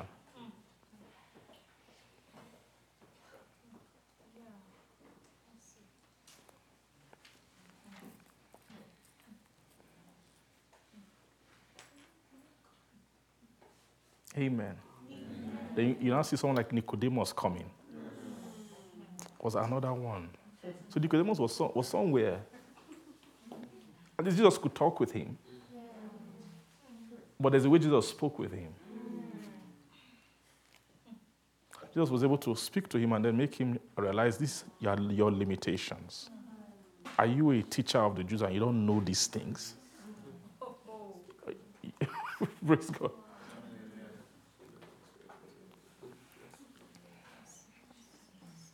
So why was Jesus doing that? What was he using? Because Jesus had a sight to look at there was something about man, the content of man, which is actually the blindness that is in them, or the ignorance that is in them that motivates their action. In that Nicodemus that came to him by night in John chapter 3. Right? He said there was a man of the Pharisee. Now, there was a man of the Pharisee. Praise God. A man of the Pharisees. Why do they call him a man? A man of the Pharisees. a what? A stature, a pharisaical nature on the inside of him. When you see a pharisaical nature, a Pharisee is not just someone who existed in the day of Jesus. You have Christian Pharisees. Yeah.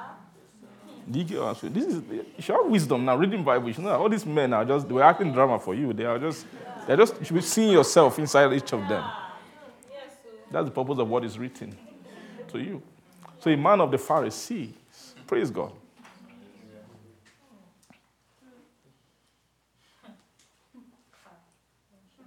Before they flowed into that thing, because it's one book, letter he was writing.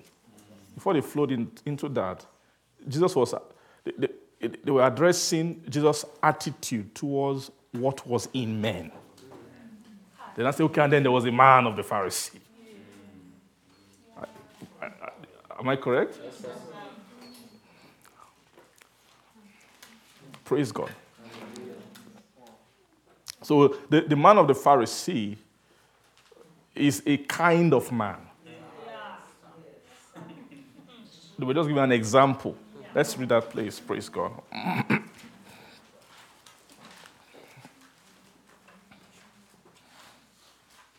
Because if you read this thing as without remove the chapter 3, between chapter 2 and chapter 3, it's almost like a letter where, praise God, like verse 25 of chapter 2. Says, and he needed not that any should testify of man, for he knew what was in man. Now, there was a man of the Pharisee named Nicodemus. So he was talking about Jesus knowing what was in man. And I said, okay, let me give you an example. There was one man of the Pharisee.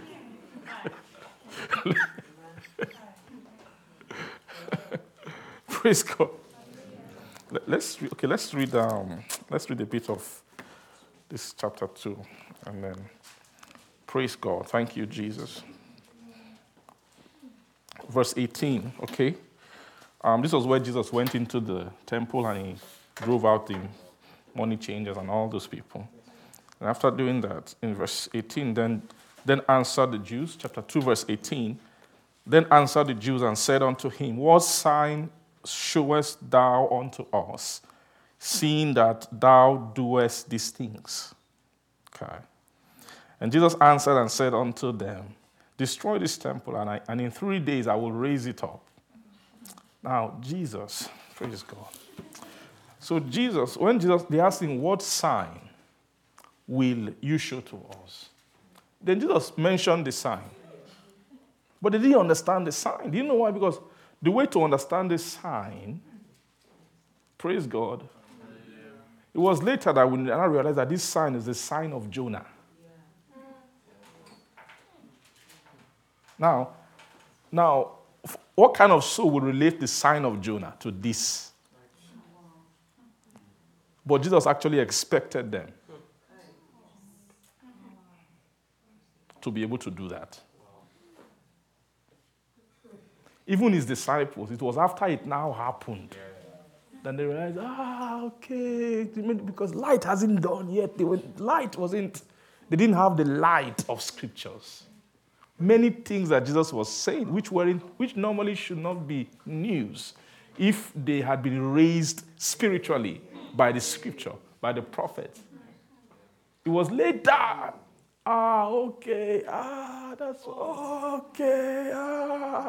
why. I'm sure it was later they now began to link things. Okay, that's why they pierced his side. They didn't break his bone because the scripture said, and his bones should not be broken.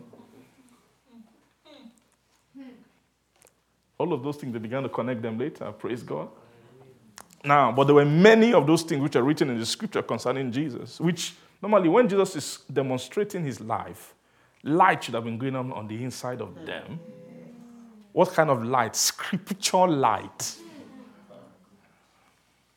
Scripture light. Now, and Jesus held that standard. He didn't diminish that standard. Jesus, you need to read Jesus. Jesus held his standard. Jesus did not come and say, well, because none of you have Holy Ghost, therefore, it's okay. I understand your unbelief. In fact, I have compassion on your unbelief. Don't worry, no problem. No need to believe in me. I'm the Son of God.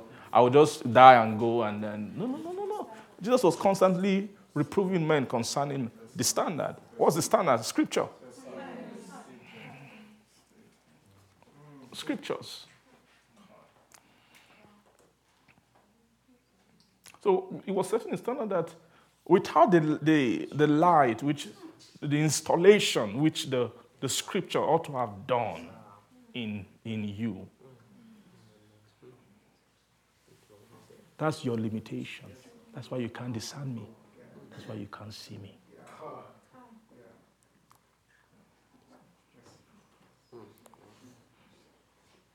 Praise God. It says, Jesus answered and said unto them, destroy this temple, and in 3 days I will raise it up. Then said the Jews, 46 years was this temple in building, and wilt thou rear it up in 3 days? But he spake of the temple of his body. Of course, John now has the light and can tell you what he was talking about. So it's very clear that at this time when Jesus was talking, he was speaking concerning his temple, temple of his body. Praise God. And when, therefore, he was risen from the dead, that's later, the disciples remembered that he had said this unto them, and they believed the scripture. They believed the scripture. Which scripture did they believe? It's not what Jesus is saying now. They believe. I mean, that there were scriptures that actually speak concerning this thing. It was the sign of Jonah, which if they had known the scriptures, they would have known that Jonah's sign was actually speaking concerning Jesus.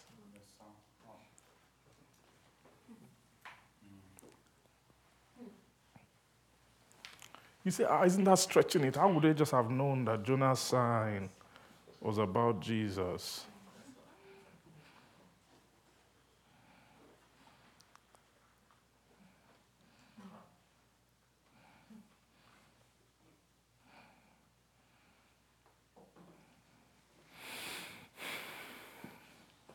Praise God. Hallelujah.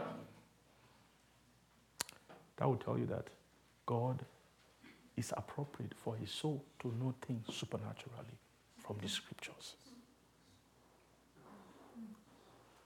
It's like asking, why would God assume that one day people will now somehow realize that?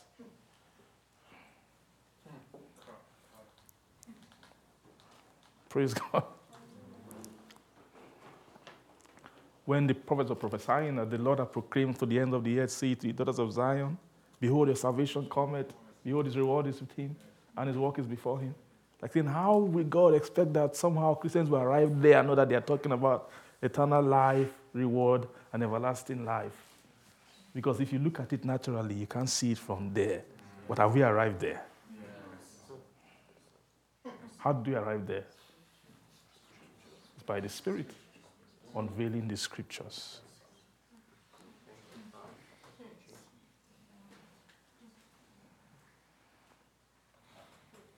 It's like, then how would we expect them to connect that with, behold, he cometh, and his reward is with him, and he will give to every man according as his work shall be. How do you expect them to just connect it? How was it connected? It's by the Spirit, through apostolic grace. And in the same way, everything that we have learned from the scripture that's raising out the sound thought of the nature of Christ from Old Testament, from the law, from the prophet, through the Holy Ghost.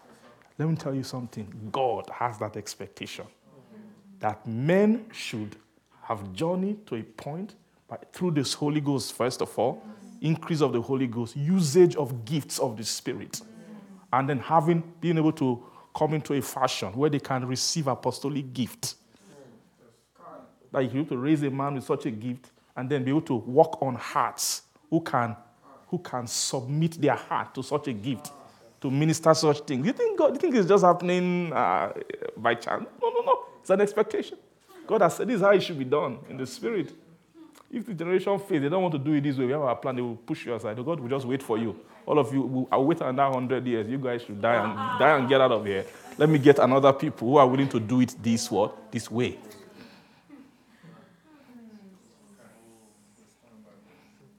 If a generation says, okay, we're not tired, though. We thank God for Christ, but we like this Thank God for let's enjoy Christ. All this everlasting life thing, eternal life thing, the scriptures, we are not really agreeing with it too much. Because no problem, we don't agree with it, no wahala. Let's wait for you. Enjoy your life, enjoy your estate, and then leave, and then let's find a generation who are willing to accept the method, the spiritual method, by which they can raise these sons we are speaking about. Are you getting what I'm trying to say? I'm just trying to show you that Jesus, when he came with his everlasting conversation, that this was his standard. Yeah. He was constantly judging men based on their deficiency of scriptures.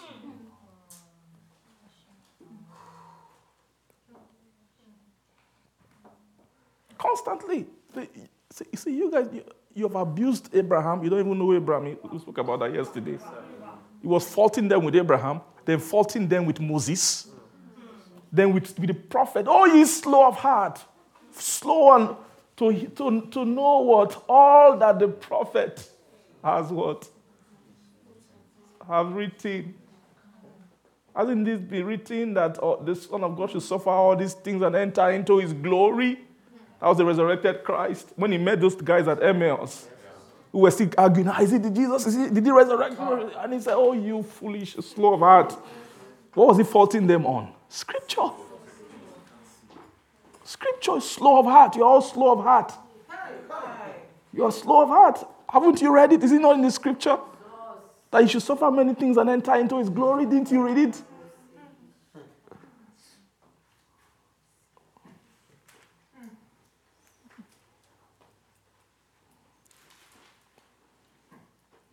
Praise God. Hallelujah. Do you know that God can have that God can look at a generation and said, you guys, you were all playing. You were playing. We wrote, my son died, and then by the research and help of the Spirit, we made this thing available to you. Praise God. And then you started using it to pay rent and to buy car and to buy house and to build your career.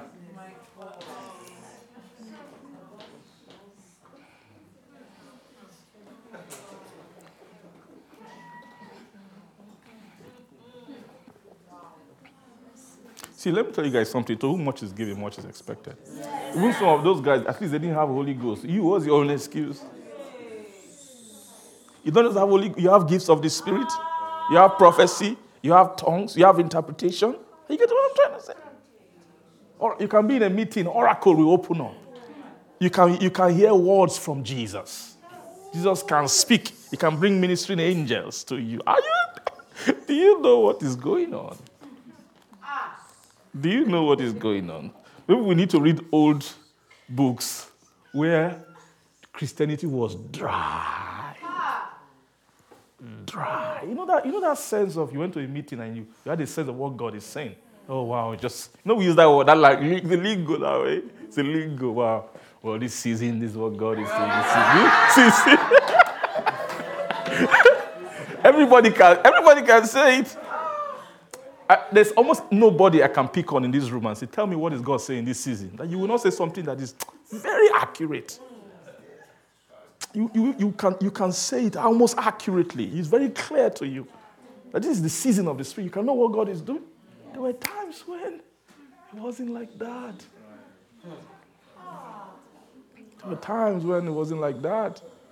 So see, when they say when much is given, what is happening? Much is what? Expected. Much is expected.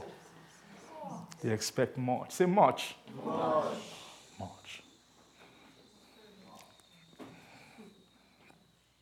Praise the Lord. Hallelujah. If you can quickly read this thing. Thank you, Father.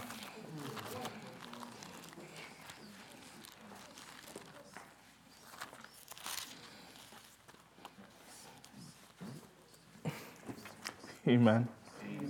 Verse 21 says, but he spake of the temple of his body.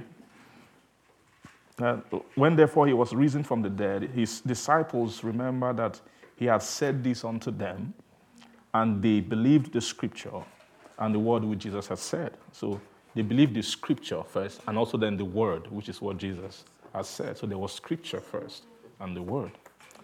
Now, when he was in Jerusalem at the Passover and in the feast day, then many believed in his name when they saw the miracles which he did. But Jesus did not commit himself unto them, because he knew all men and needed not that any should testify of him, for he knew what was in man.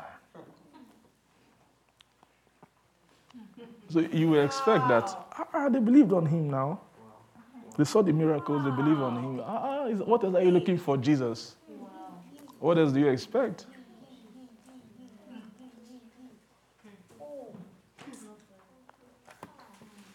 So even those who believe on him, Jesus could separate between them. They are not all the same. They're not all the same. So it means that the only people who Jesus really validated their belief on him are those who believe on him by revelation, based on scriptural foundation. Yeah.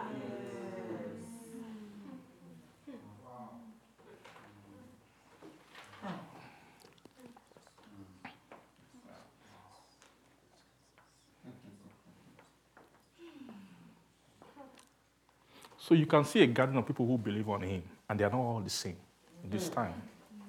Those are the things you begin to see in this book of John. Very interesting stuff.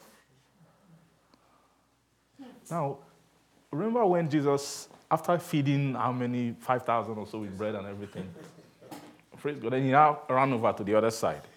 He crossed over. Then what happened? Guys figured out that the guy has what? Then what happened? They boarded their ships to go. So when they finally got to the other side and they finally caught him, what did Jesus say? Jesus said, "Do you come here?" Yeah. Now notice what he said. Do you come because you saw the miracles and you believed, or because you ate the bread? Now listen, what's the difference between those two things? Is it that those who came to him because they ate the bread did not believe? I don't think so. If a guy supernaturally brought forth bread, everybody ate, and then they pursuing him for him to do it again, it means there's somewhere they believe he can do it again. Yes. Do you get what I'm trying to say? Yes. So that was, you to understand Jesus. Huh? Jesus. They were all believe. All of them became believers that day. Everybody who saw that bread come. That ship they crossed to the other side was faith. Serious faith. Bread can. It means that bread can come at any time once we have this guy.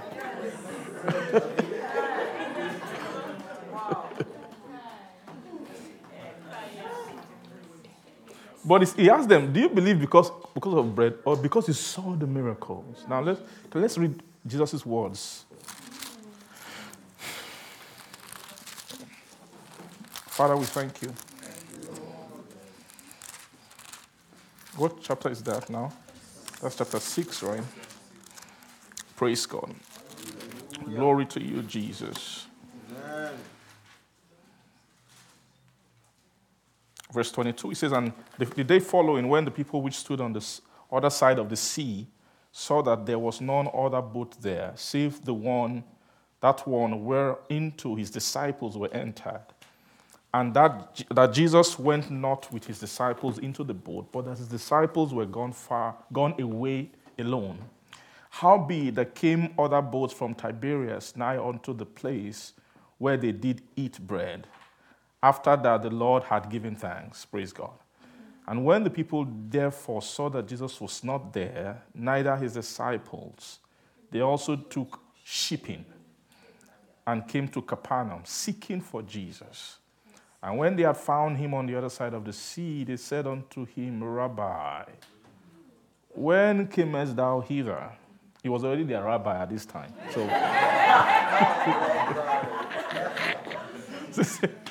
So even bread can turn someone into rabbi overnight.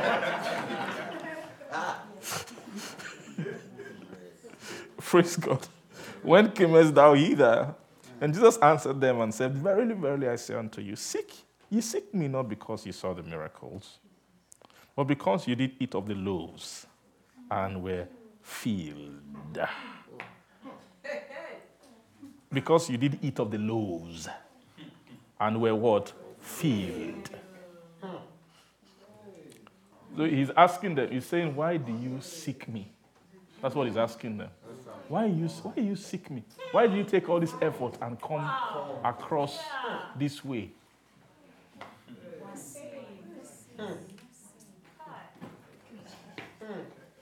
Now, those who saw the miracles, they also ate the loaves. All of them ate the loaves, all the bread. But there are those who didn't come. They ate the bread quite well, but that's not really why they followed him. But then there are those that they ate, the reason why they follow him is because they ate the bread. So it means that all of them are believers by this point. They all believe. But what is the reason for the belief? That some then, the anchor of their belief. That's why you can't tell the reason behind someone's belief. You can't tell until you find what sacrifice they are willing to pay.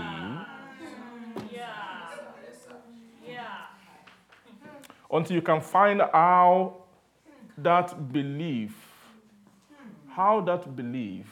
what kind of sacrifice that belief can trigger on their depth.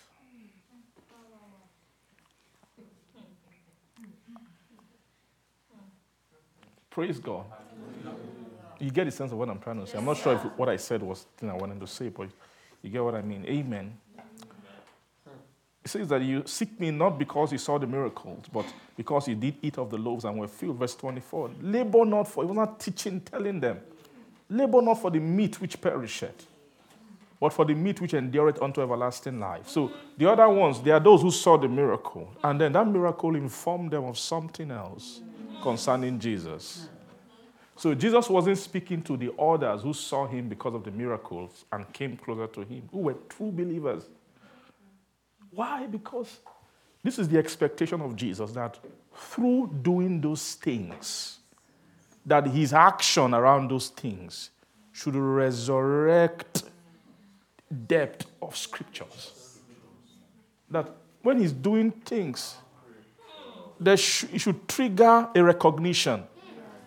This is that guy who scripture was talking about. He's acting like that being who the scripture has. You get what I'm saying?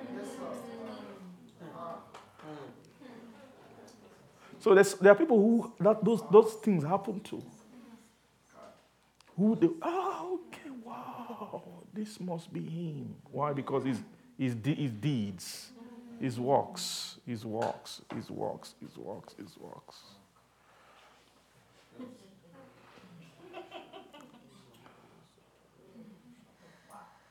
When you look at his works, with a heart who has a foundation of scripture, you should be able to trigger something on the inside that will resurrect the actual belief, which is belief unto everlasting life.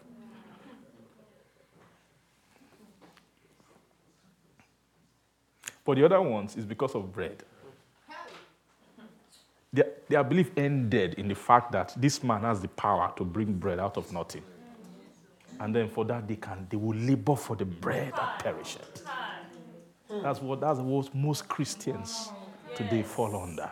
Many of us who can labor for the bread that perisheth. We can go to extents. But when they move that bread that perisheth aspect, which can be anything in the natural that your natural person can consume, I say, let's take this aside. Let's now talk about everlasting life. Hey! You see what will happen. All of a sudden, motivation, strength, energy.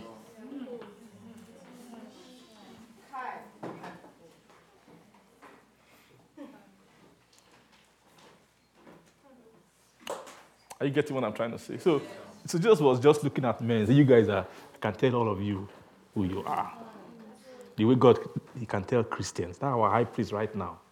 in heaven, he can look at Christians and say, I know you, you guys, I know you, I know what you're really looking for. I know. Maybe yours might be just fame, might be glory.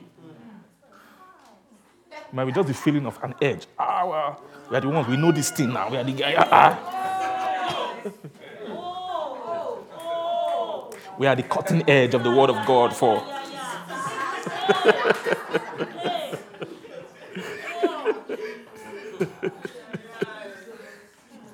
Where God's sword is beating the earth, we are there. The word for the moment, the present truth. We are with the present truth. That's vain glory. Satan can, you see souls. Souls can be around the world for different reasons. We'll just be around it for different reasons. But Jesus can discern them. Our high priest, where he is, he can tell. He knows what is in man. That's why he didn't commit himself. Even though they believed on him, according to that John 2 we're reading. But God, he didn't commit. Because he knows all men. He didn't commit himself to them because he knows what is in man. He knows what is in what? He knows what is in man. My question is, why are you believing on him? So this is everlasting life now. I want to ask you, why did you come here today? Check your heart. Check inside your own heart. Why did you come today? Why? Just really check it. You know what I mean? Just secretly. Don't tell anybody. Don't tell anybody. You don't have to tell anyone, but in your heart, just check inside your heart. Did you come because you ate the bread? You've been enjoying the bread. There's a bread around it that you've been enjoying. Or because of everlasting life. Say, labor not for the meat that perisheth. Verse 27. But for that meat which endureth unto what? Everlasting life, which the Son of Man shall give unto you. For him hath God, the Father sealed. People who will access this life, there are people who they will have learned to seek him for the life's sake. And it will actually happen. You know why? Because God has things. He has many things that will offend you. That will just offend you. And you will just, after a while, you will just see.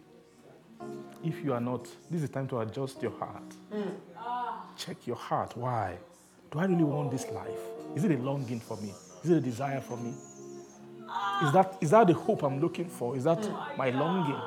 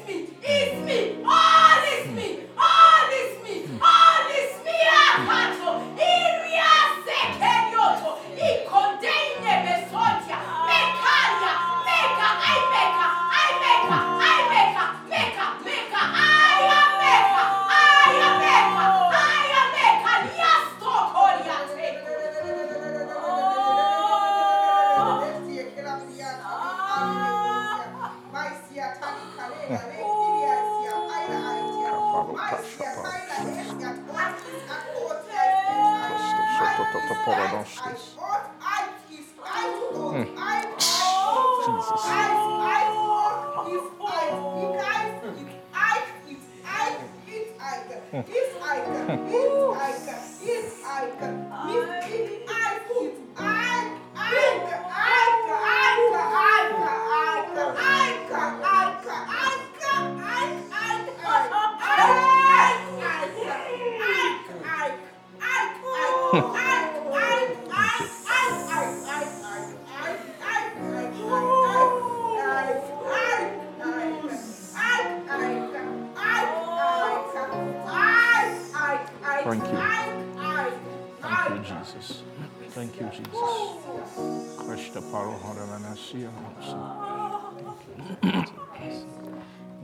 Satalia no sapana katalia mapa fatalia no sapana gadoshte preseteria na maseteria da boshi prakatava lebegada gadoso prate benoso fratelita efrese meko soteria na masita gadadoshi pania na satalia gadaboshta Fretemisa, Efrekateria, Namasaterita. I am showing you the hearts that seek me.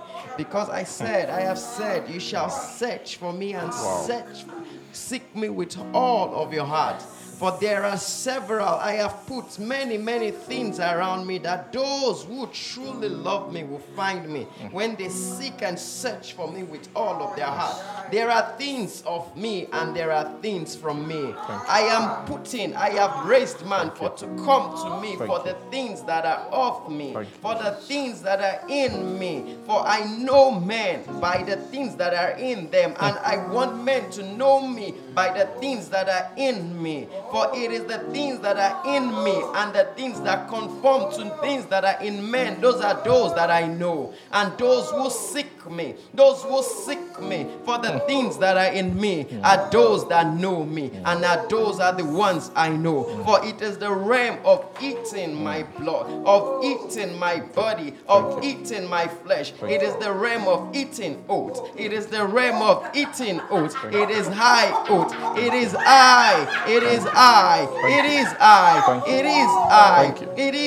that men ought to seek. It is I men ought to seek. It is I men ought to long for. It is I men long to long for. Long for me. Search for me with all of your heart.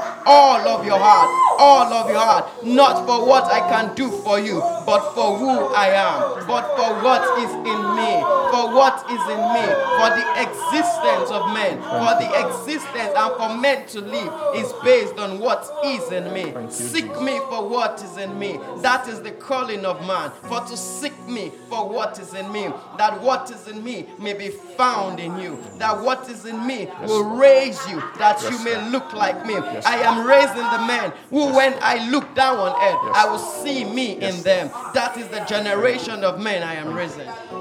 Thank you. Thank you, Father. Thank you. Yes. Yes. Shatalakaria Laboska. Karia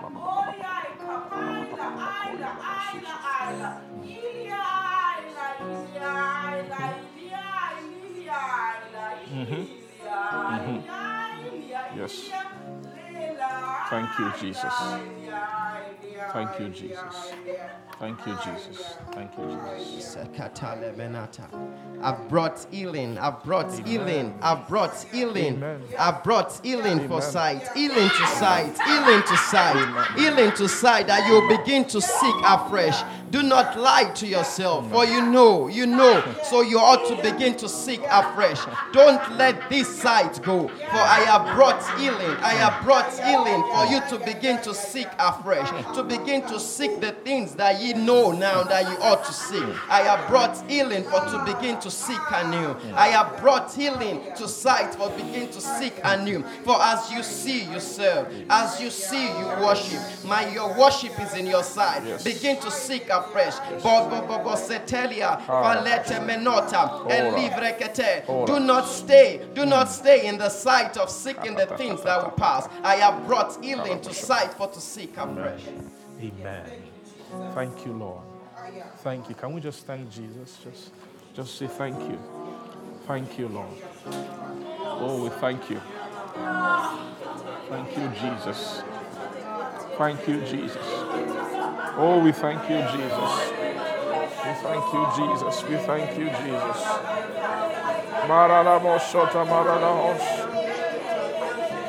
Oh, we give you glory. Thank you. All glory to you. Glory to you, Jesus. Glory to you, Jesus. Glory to you, Jesus. We thank you. We thank you. We thank you. We thank you. We thank you, Lord. We thank you, Lord. We bless you, Lord. Thank you, Jesus.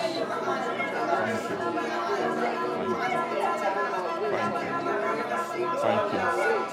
Thank you. Thank you. Thank you. Thank you, Jesus. Thank you, Jesus. Amen. Paramatasa paralos kotapa. Paranosa saplantoria ravasuria ravoska. Oh, we thank you. Oh, yes, we thank you. Amen. Amen. In Jesus' name. In Jesus' name.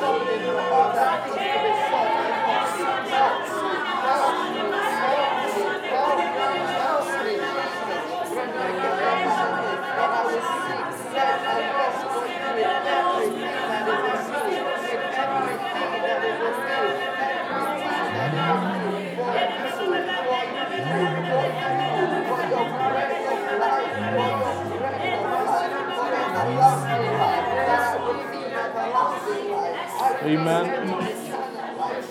Oh Lord Jesus, we thank you. Thank you tonight. Thank you for coming to visit us and to give us insight, depths into your heart. Thank you, Jesus. Thank you. Thank you for you have released. There are things you have deposited in our soul, upon our soul. We receive them. Oh, with thanksgiving. With thanksgiving. Thank you. Thank you. Every seed, no seed will be lost. None of this seed. Lord, we will gather them. We will gather them. Lord, we thank you for the coming harvest. The harvest of these things, when they will come to fruition in our depths, in our heart, that you will also bring forth a manifestation of this life. Thank you. The same thoughts which raised you up. Mercy, by mercy, you are bringing those same thoughts to us, not holding them back, but being so benevolent and being so rich in mercy and goodness. Lord Jesus, we thank you for your word tonight. We thank you for your visitation. We thank you for your presence, your spirit, even for your angel, that by which you've commissioned and sent this word to us. Thank you. Help us to discern him and to discern you. Lord, I pray, continue to help our heart. Even as we will go forward from today, beginning and continue to pray and pray and pray and pray and pray and think and meditate upon these things, Lord. May it bring forth great breakthroughs in our depth, in our consciousness. Bondages will be broken. Freedom, O Lord, will be experienced in our heart. Thank you. Even as you're preparing us, Lord, for the school of the Spirit, we thank you that you will cause this cloud to gather, to even become thicker over us. And you cause that every single rain which you want to fall on our heart will fall. Thank you, Father. I release blessing to every person who is under the sound of my voice. In the name of Jesus. Lord, I pray that the underlying grace which this message carries, you will cause every heart to drink from it. Amen. Lord, that in areas of weaknesses concerning these things, strength will begin to emerge. Supernaturally. Supernaturally. We will no longer fall short. Father, that when we look inwardly, because of what you're doing, we begin to find the right resolve. The right attitude, Lord, that is worthy of your goodness and your mercy. Thank you, our Father. Thank you for utterance. Thank you for ministering grace and ability. We give all the glory to your holy name. We worship you. In Jesus' name we pray. Amen. Cross between the cherubim, shine forth. You dwells between the cherubim, shine forth. You dwells between the cherubim.